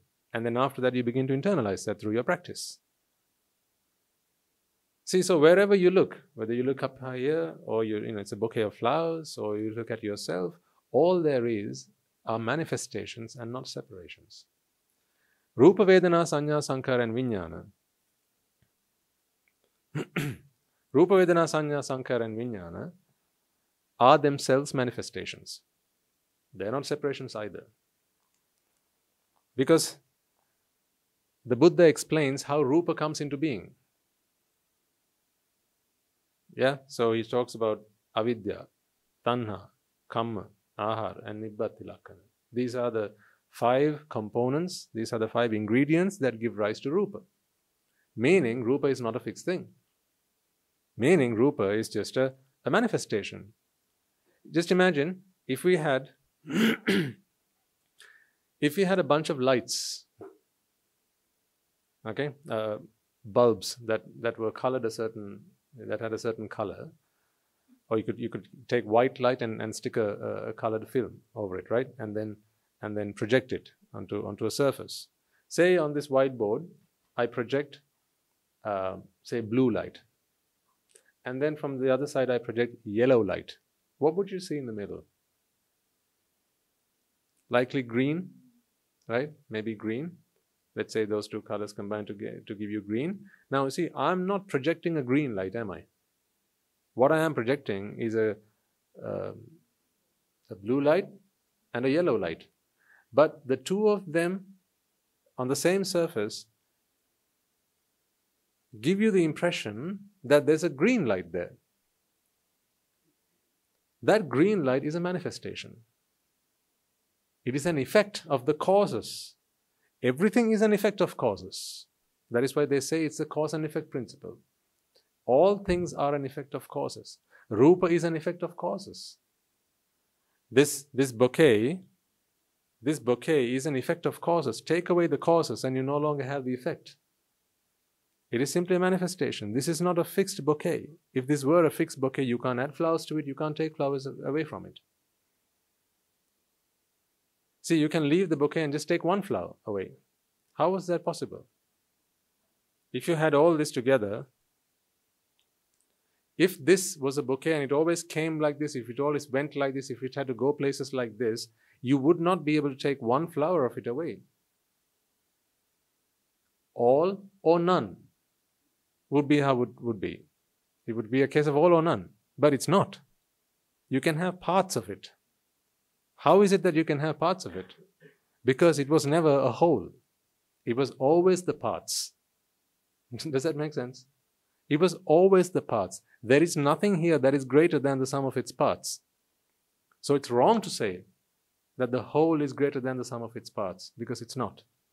All there is is the sum of its parts. Take out the parts and you have nothing. Put the parts back together again. It's just the parts. It's just the sum of the parts. That's all there is. But we perceive that there is something beyond, something more than the sum of these parts. We perceive a whole, and that whole is the bouquet. There is no bouquet here. But conventionally, we, we can say this is the bouquet, because conventionally we need names. You can't call that a butterfly, because a biologist would study a butterfly differently to how they might study a caterpillar. You can't use a caterpillar for the pollination of plants, but you can use a caterpillar, sorry, you can use a butterfly for that. So when scientists want to study how a butterfly works, there's no good, it's no good looking, studying how a caterpillar works, or how the larva works, or how the eggs work. These are simply different stages, different arrangements. Now, if I were to say, this caterpillar goes on to become a tiger, you don't accept that, do you? You'd say that's madness. Swami Nuhansai, the caterpillar doesn't go to become a tiger, the caterpillar becomes a butterfly. Shall I explain to you how the caterpillar becomes a tiger? There's a butterfly. A lizard comes and eats the butterfly. Hmm? Or a gecko catches the butterfly. Then the rat catches the gecko. The cat catches the rat. Okay? Then there's a monitor. Not the class monitor. The monitor catches the cat and eats the cat, right? And then the tiger catches the monitor. Now, what has the tiger just eaten? The caterpillar. So, in two weeks' time, the, the, the tiger will have a new whisker. What was that uh, uh, two weeks ago? The caterpillar. See, the caterpillar has become the tiger, or the whisker. So in the life cycle of a caterpillar, shouldn't you have a tiger? Shouldn't you have a tiger? In the life cycle of a larva, shouldn't you have a leopard, In the life cycle of a butterfly, shouldn't you have an elephant? You ought to. In, in other words, you know, these are not life cycles, but they're you know, more like life nets. Everything is connected. This is just one, you know, this is just one perspective. Answer this question for me. Think about it and answer this question for me. Does every caterpillar go on to become a butterfly? Do they? Do all caterpillars become butterflies? No. Some caterpillars become what? Tigers. Some caterpillars become cats. Some become elephants. Some become rabbits. Now don't write this for science. But a scientist would say, no, a caterpillar becomes a butterfly. Hmm? Some caterpillars become human beings. Some caterpillars become snakes and reptiles. In the life cycle of a caterpillar, you can get absolutely anything out of it. So it's you can't say that this caterpillar always becomes a butterfly. What you can say is,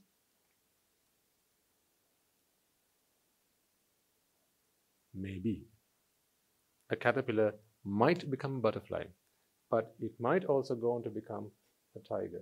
It might become an elephant. It might become a rat. It might become a tree. It might become the moon. Can it not? Shall I tell you how a caterpillar can become the moon?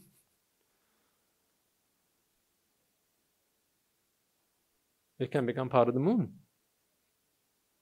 Because the caterpillar, well, the, the gecko got the caterpillar, yeah, and the cat got the gecko.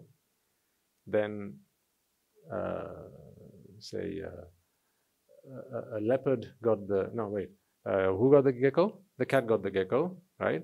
Then uh, the, the cat died, right? The cat died. Then the cat went, they died in the, in, in, in the garden, right? There grew some grass. And the rabbit ate the grass, and then the rabbit ran away into the forest, and the rabbit dry, dry, died, and then that went on to become grass again, and then came along uh, a deer, and the deer ate the grass, and someone went and caught the deer, and then they skinned the deer, they put the deer to the butcher, and then you had deer meat, not deer meat, but deer meat, you know, venison, okay, you know, and then someone went to the shop, he bought it, he ate it, and lo and behold, he's an astronaut. So he gets on a rocket, he goes to the moon, and once he's on the moon, he feels he needs to go to the toilet. Right? So now he, he goes and takes a dump. Where? On the moon. See, the caterpillar has gone to become the moon. Nothing is fixed. All there is are arrangements of things. So who gives you the authority then to say that this is my hand or my face, my head, my nose, my body, and this is me? These are simply arrangements. These are simply structural arrangements because of the, because of the energies acting on it right now. In any moment, this can disperse. Give it the right conditions in the right environment, you can just, you know, disperse and you can disintegrate. Give it, give it the right energy, it can transform into anything else. So you are not fixed entities. This is not your hand to say this is my hand, but you, you perceive it that way. All you can say is, this is a structure in this moment in time, and I choose to call it a hand. We have come to a convention and call it a hand, and you know, they say you can call it your hand. But again, it's only a convention. It is not, it is not fixed. So all things are like that. All things are like that. What I want you to do is to start to perceive it in that way. You know, this is knowledge, but your perception needs to go beyond that. you need to you need to step You need to go one step further than simply understand this, and you need to begin to comprehend this. So seeing this as a science is fine, but scientists can do that also. What I need you to do, ladies and gentlemen, is to internalize this. Actually see that this is what's going on here.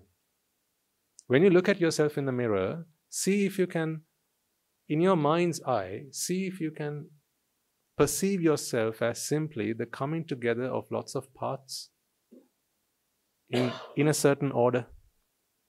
See if you can look at yourself in the mirror and And relate the story of how the carrot that you ate yesterday has become, become you. See if you can, if you can tell yourself that story. And if you can, then ask yourself, how, what authority do I have to call myself or call the, the face that I see my face? How, why is it a face? Is it a face and nothing else? Or is it simply the arrangement that it is, that it is right now? It's just the arrangement. I'll tell you what happens when you begin to see and perceive the world in this way. Your sense of belonging starts to dispel. You no longer sense a, you no longer sense this feeling of belonging. Now, for some, this might feel quite, you know, uh, fearful, frightening. That is if you don't understand the Dhamma, because people like to feel belong, don't they? I like to belong to someone, to something. That's when people start to feel lonely, right? When you feel lonely, when you feel you don't belong to someone or to something, something bigger than you. If you don't understand the Dhamma and just take what I say superficially, then you might also feel that way. I don't feel belong to anybody, to anybody, right? I just feel so lonely. I feel like nobody's there for me. See, the problem is that nobody, it's not that nobody's there for you. The problem is that you feel that you are you. That is the problem. The other day we were having a discussion um, and I asked someone the question, why is it that, a, that an Arahant, hmm, why is it that an Arahant cannot engage in theft? Now we, we know that an Arahant cannot engage in theft, in theft, right? So I asked the question, why is it that an, Ar- that an Arahant cannot engage in theft? Is it because an Arahant is just so virtuous that he would not feel that he should steal? Why does it not engage in theft? Absolutely. Because he doesn't sense a sense of ownership. Doesn't perceive ownership. What is theft if ownership does not exist? How can you steal if some if nothing belongs to anybody? How can you steal? When you fill your lungs with air, do you feel like you're stealing something? Why not? Because the air doesn't belong to anybody. In fact, it belongs to everybody. So that's therefore you don't feel that you're stealing it. Yeah? But if you took something and walked away with it, you'll feel that you have stolen it because you know that this belongs to someone. You know that this belongs to someone. When the water falls off the sky, who does it belong to? Nobody. But if it falls into your well, now who does it belong to? Who gave you the right to say that the water in my well belongs to me? So if your neighbor hmm, takes a stroll into your garden, takes your bucket, takes your, your, your bucket or his bucket, you know, puts it into the well, and you see him start getting water from the well without your permission. Hmm? How might you feel? Today you'll think, ah, yes, Swami Nuhansai, you know, what a great opportunity for us to engage in some merits. That's you speaking now. I'm talking about, you know, the old you.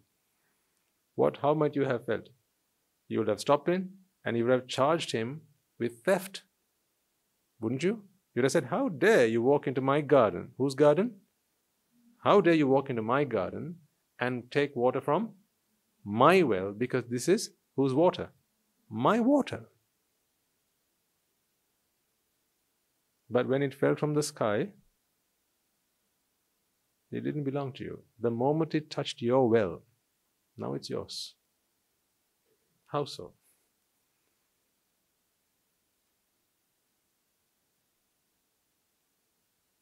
How so?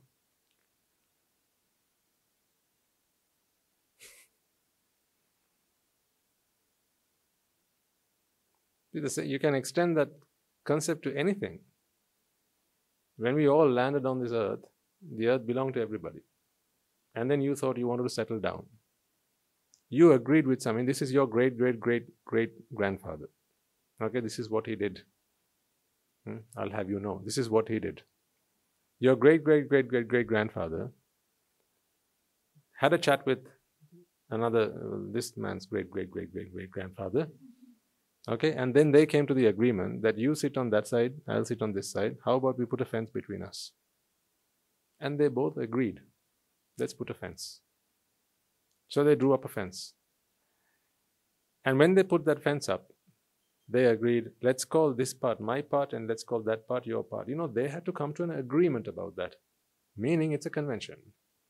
If something is an absolute truth, who must you come to an agreement with? Hmm? Nobody. When you got married, what did you do? You came to an agreement, right? Till death do us part, and then you signed a piece of paper so that the authorities would accept you as husband and wife. See, again, it's a convention. But it gave you, you thought, the right to call someone yours, just as it gave you the right to, to call that land yours. But then from that point forward, it passed down from generation to generation, from generation to generation, and then their great, great, great, great, great grandchildren, that is you today, believe that that land is my land. It came to me from my ancestors, so it's my land. So if someone trespasses, right, you will charge them of trespassing. You'll ring the police, you'll take them to court. You'll sue them because they have now stepped foot on your land. But when we all landed on this earth, it didn't belong to anybody. Nothing belongs to anybody, ladies and gentlemen, because there is no anybody to belong to. It is simply something that you perceive. That is why an Arahant cannot steal.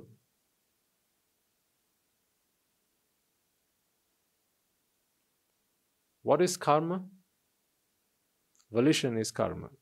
Cetanāhaṃ bhikkhave kammaṃ vadāmi. Volition is karma. In other words, your intention is karma. So if intention is karma and theft is a karma, then you have to be able to have that intention, right? For that to be theft. So if you can't have the intention of theft, is it theft? It's not theft. So for there to be theft, you have to be able to have the intention of theft. To have the intention of theft, you have to be, you have to have the concept of belonging. Otherwise, it's not theft. The sense of belonging does not come without the sense of separation. Only things that are separate belong. When land was separated, then it belonged. When water separated, then it belonged. When the air is separated, then it belongs. You can say this is the Chinese airspace. Or this is the, the Sri Lankan airspace, you know, belongs. Now it belongs. The Indian Ocean belongs to whom? The Indians. Belongs. The Atlantic Ocean. Hmm? That belongs to the Atlantic people, whoever they are. It belongs.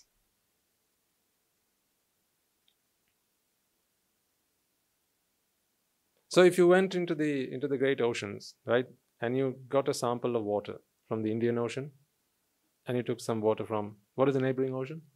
That is the Atlantic Ocean. Is it? Where the geographers? Atlantic Ocean. You still go to school, right? No. Huh? Pacific Ocean, thank you.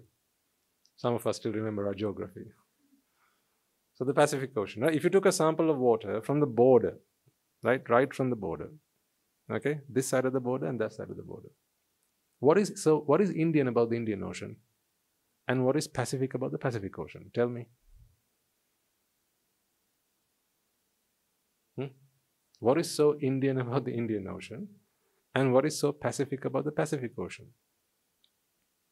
Is the Indian water more spicy?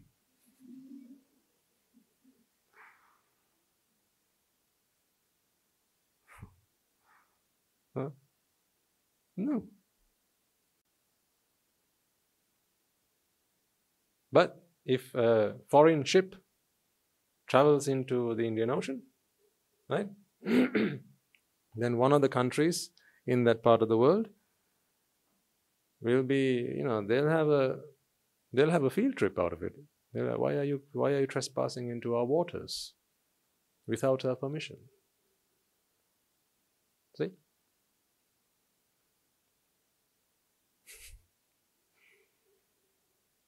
Sense of belonging. To belong, it has to separate. To separate, you have to draw a line somewhere. But all of this seems so natural because you feel that you are separate from somebody else. You, you feel, you know, as children of God, we are all the same, but we feel that we are separate. Separate, and then we say we are children of God. In other words, we are separate children of God. I mean, nothing can be more ironical.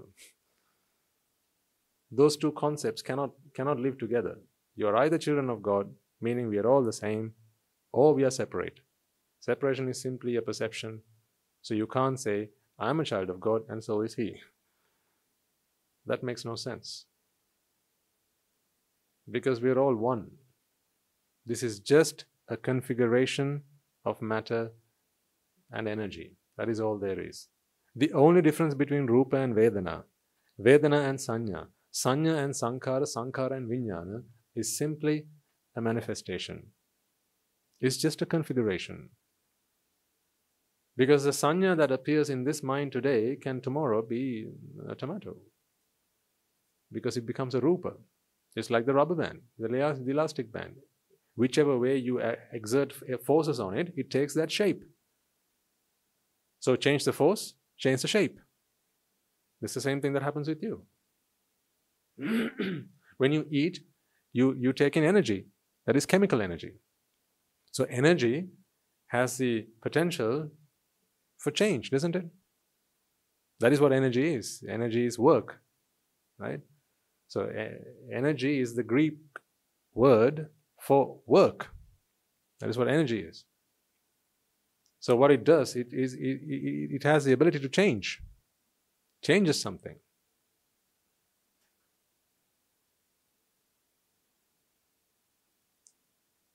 So your configurations change. That is all there is. What we need to do is get our head around this concept and begin to internalize that and perceive that.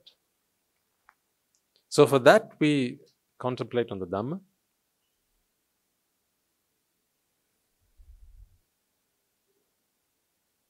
How do we stop transcending the Panchaskandha to the Panchupadanaskandha? How do we stop at manifestation? Excuse me. Manifestation is all there is. We just need to perceive what there is. Or we just need to perceive what is there. It's when you, you know, that is what ignorance is. The very simplest answer to this question is, just come here and listen to the sermons. That is the, that is the simplest answer I can give. Because where it all goes wrong is because of ignorance. How does one quell their ignorance? By listening to words of wisdom. It doesn't have to come from anyone in particular. It just has to be words of wisdom. The Buddha discovered that wisdom. And then he preached it, and then from there on, the lineage that followed, right, they've taken the message of the Buddha. So all we have to do is just listen. And once we listen, we understand what we understand, we begin to comprehend what we comprehend, we put into practice. And that practice becomes a realization. Last question for you before we conclude for the day. We'll talk more about this in future. Last question for you. So we did a sermon for the Anagarika Mahatyas yesterday. And something came up and I thought I should share it with you. Excuse me. What did the Buddha realize under the Bodhi tree? Give me your answers. No, not if you were here yesterday. Very good. What else?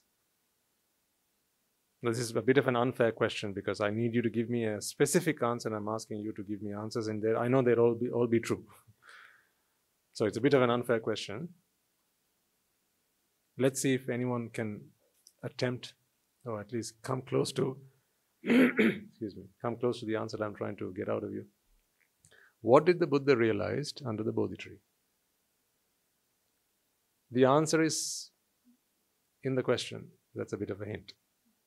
What did the Buddha realize under the Bodhi tree as he attained Buddhahood? Madam? That he? That he? Well done. He realized that he has always been the Buddha.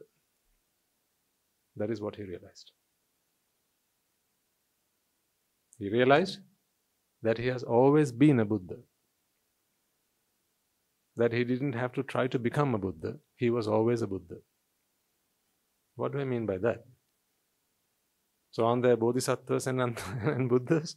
Are they one and the same? What is the Buddha? The Buddha is a mind without defilements. The Buddha is what is. All you can become is non-Buddhas because you're all Buddhas. Right? So what the Buddha realized was, I was always a Buddha. In vain, I tried to become one. Because a mind which arises, and if all there is is Rupa and Vedana and Sanya and Sankara and Vinnana, what is that? That is the Buddha. That is the Buddha. So isn't that what had always happened with him throughout the entirety of samsara? So wasn't he always a Buddha? He was always a Buddha. He was trying to become a Buddha. So he gave up. And in giving up in trying to become a Buddha, huh? He became one. That is why it's called a realization. It's not a finding. You don't go look anywhere and, you know, where's Buddha? You don't, it's not like that. You realize that you have always been one. That is a realization, right? A realize, for a realization to happen, you don't, you don't need to go and find it. You don't need to go to the shop and buy it. You don't need to go and look, it, look for it under, you know, under a sofa or anything. It's just always there. That is why it's called a realization. It's always there. It has always been there. That's when you realize. So you realize you are all Buddhas. That is what the Buddha did under the Bodhi tree. He realized he had always been a Buddha. Having realized that, he stopped his effort to become one. This came up when the other day someone was helping me with something and I asked him, what are you trying to do? Because at the monastery from time to time we ask people, you know, what are you trying to do? Right, so whether you're you know, working in the kitchen or you're pulling, getting some, fetching some water or washing a robe, we always ask, what are you trying to do? And the answer should typically be, I'm trying to, I'm trying to become an Arahant, okay? Or I'm trying, I'm in the, I'm in the process of creating Arahants. That's what we do. So I asked this, uh, this gentleman, what are you trying to do? And he said, Swami Nuhansai, I'm trying to earn enough merits so that one day I can become an Anagarika and then I can go on to become an Arahant. And I said, that's what's wrong, sir. Stop trying to become an Anagarika and stop trying to attain Nibbana and you will be in Nibbana. When you try to attain Nibbana, you are hoping of a Nibbana to come in the future. In your hope for a Nibbana tomorrow, you become blind to the Nibbana there is right now. Nibbana is in the present moment. Nibbana is here. Nibbana is here now. So stop trying to find Nibbana. If you are home and you set out to go home, where will you go? I'll ask the question again. If you are home and you set out to go home, where will you go? Anywhere but home. Yeah? Because you are home. So you will go anywhere but home. So, if you are already in Nibbana and you try to find Nibbana, or if you try to get to Nibbana, where will you go? Anywhere but Nibbana. Now then, there was a very intelligent question that came soon after, because this is what we always talk about, and Guru Chandru always tells us to do this. You know, make a resolve to attain Nibbana and engage in merits. He always says this, doesn't he? So the question came soon after from the audience. But, but, but, Swami Nuhansai, shouldn't we engage in merits and resolve to attain Nibbana, this adhisthana and all that, right? Isn't that what we should be doing? I said, yes. Resolve to see the Nibbana right now. Resolve to see the Nibbana, that is, and engage in the deed. Engage in the deed. Serve meals, wash a robe, give someone a cup of water, maybe a cup of tea, do a sermon, help someone, usher someone to a seat, turn on the fan, switch it off, do whatever. Resolve to see the Nibbana that is there right now, not the Nibbana that these merits will one day help you to attain. In two years' time, in six years' time, in ten years' time, or just before you die. Because then you have missed the plot. Nibbana is not a promise for tomorrow. Nibbana is what is today. It is here now. So don't fool yourself with the promise of Nibbana, because it's not a promise. It's, it's here, it's a present. You have it. It's there now. Your resolve should be to try and realize it right now. See it right now. See that it is there right now. When you begin to see that, you will stop trying to attain Nibbana. You will stop trying to be happy when you realize that now is happy. Happy is here. Happy is in the present moment. So all this talk about awareness, right, and uh, mindfulness, right, mindful awareness, there's a lot of talk about that here, there and everywhere these days. Do that. Be mindfully aware that you are right now in Nibbana. Because when you, when you become aware of that, you stop trying to attain Nibbana. If you try to attain Nibbana, you won't. There's only one thing in this world. If you look for it, you will lose it. If you stop looking for it, you will find it. What is that? Nibbana or happiness. If you go looking for it, you will lose it. If you stop looking for it, you will find it. Money is not like that. If you go looking for it, you will find it. Water is not like that. If you go looking for it, you will find it. Land is not like that. If you go looking for it, you will find it. A job is not like that. You go looking for it, you will find it. But understand, please, that Nibbana is a completely different beast. It's a different animal. You can't go looking for it and find it. You have to stop looking for it. And then you find it, because you realize it is what has always been. Does this make sense? I hope it does. I really hope it does. If it didn't make sense, it's fine. Just carry on doing your merits in the hope that one day you will attain Nibbana. That's okay. There's no harm in that. Honestly, there's no harm in that, because eventually you will understand what I tried to explain to you today. If at least you strive for Nibbana, for in, in, you know, strive for Nibbana, that will come to you tomorrow. At least if you strive for that, then one day you will realize that Nibbana was always with you. It's not somewhere you need to go and get or fetch from. So when will you become a Buddha? When you stop trying to become one. So stop trying to become a Buddha and be, be a Buddha. You can't try to be a Buddha and be a Buddha at the same time. So stop trying to become a Buddha and you will all be Buddhas. And it goes the same for happiness. Stop trying to be happy and you shall be happy. If you try to be happy, you can never be happy. Right, let's do the transfer of merits and conclude for today.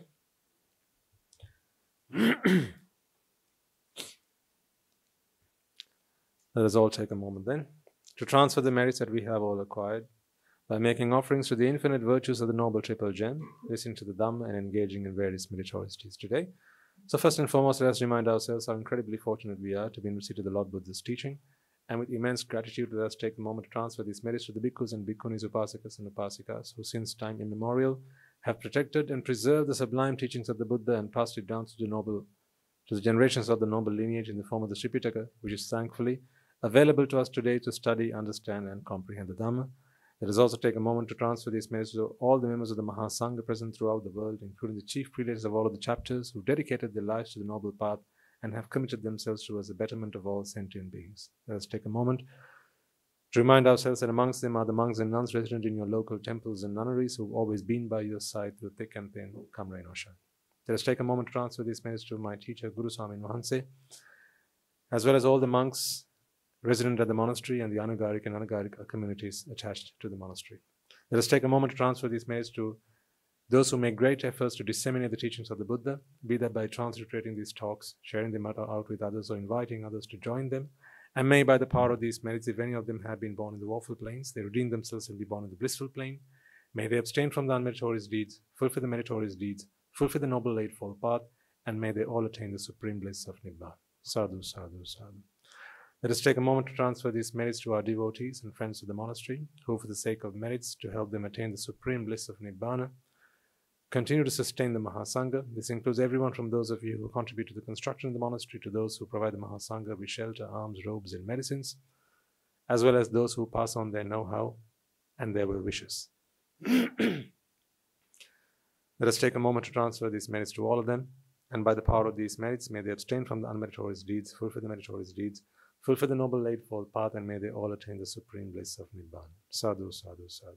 Let us also take a moment to transfer these merits to our mothers and fathers, husbands and wives, brothers and sisters, sons and daughters, grandparents, uncles, aunts, cousins, nephews, nieces, our elders, our friends and our acquaintances, employers and employees, and to all those who make great efforts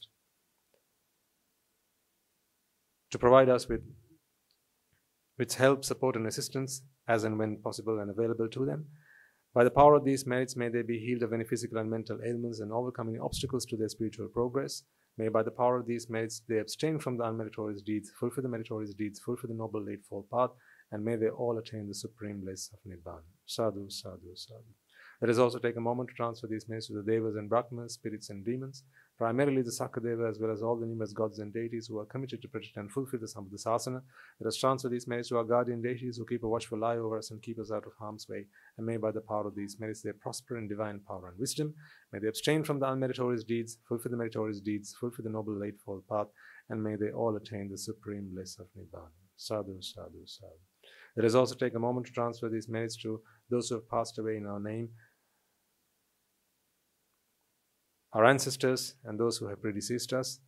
May by the power of these merits, if any of them have been born in the woeful plains, they redeem themselves to be born in the blissful plain. By the power of these merits, may they abstain from the unmeritorious deeds, fulfill the meritorious deeds, fulfill the noble eightfold path, and may they all attain the supreme bliss of Nibbana. Sadhu, sadhu, sadhu. Let us also take a moment to transfer merits to the members of the armed forces as well as the police force, those who sacrifice their lives for the peace and harmony of our nation. It is thanks to them that today we are able to practice in peace and harmony and fulfill our path to Nibbana. And therefore, may by the power of these merits, they, un- they abstain from the unmeritorious deeds, fulfill the meritorious deeds, fulfill the noble eightfold path, and may they all attain the supreme bliss of Nibbana. Sadhu, sadhu, sadhu. Let us also take a moment to transfer these merits to those who might have lost their lives in natural calamities such as tsunamis and earthquakes, landslides, pandemics, forest fires, blizzards, and so on. By the power of these merits, if any of them have been born in the woeful plains, they redeem themselves and be born in the blissful plain. May by the power of these merits, they abstain from the unmeritorious deeds, fulfill the meritorious deeds, fulfill the noble eightfold path, and may they all attain the supreme bliss of Nibbana. Sadhu, sadhu, sadhu. And finally, may by the power of and blessings of all the merits we have acquired throughout the day, we be able to witness the advent of many hundreds of thousands of Arahants on this blessed land. And finally, may by the power of these merits, you and I and everyone who's helped make this program a success become an Arahant in Vahanse or an Arahat in Vahanse in this very life itself and in the era of the Gautama Supreme Buddha itself. Sadhu, sadhu, sadhu. And the blessings of the noble Triple Gem be with you all. And the members of the Mahasangha will now transfer their blessings to you all. Raga ginnan nidatva Desha ginnan nidatva Moha ginnan nidatva Nibbana parama sukhayan Sukhita taravetva Nibbana parama sukhayan sukhita taravetva mamada siyalu loka siyalu satvayo Nibbana parama sukhayan sukhita taravetva Nibbana parama sukhayan sukhita taravetva Nibbana parama sukhayan sukhita taravetva Raga gini veva Dvesha gini veva Moha gini veva Nivan sapalabeva Nivan sapalabeva Nivan sapalabeva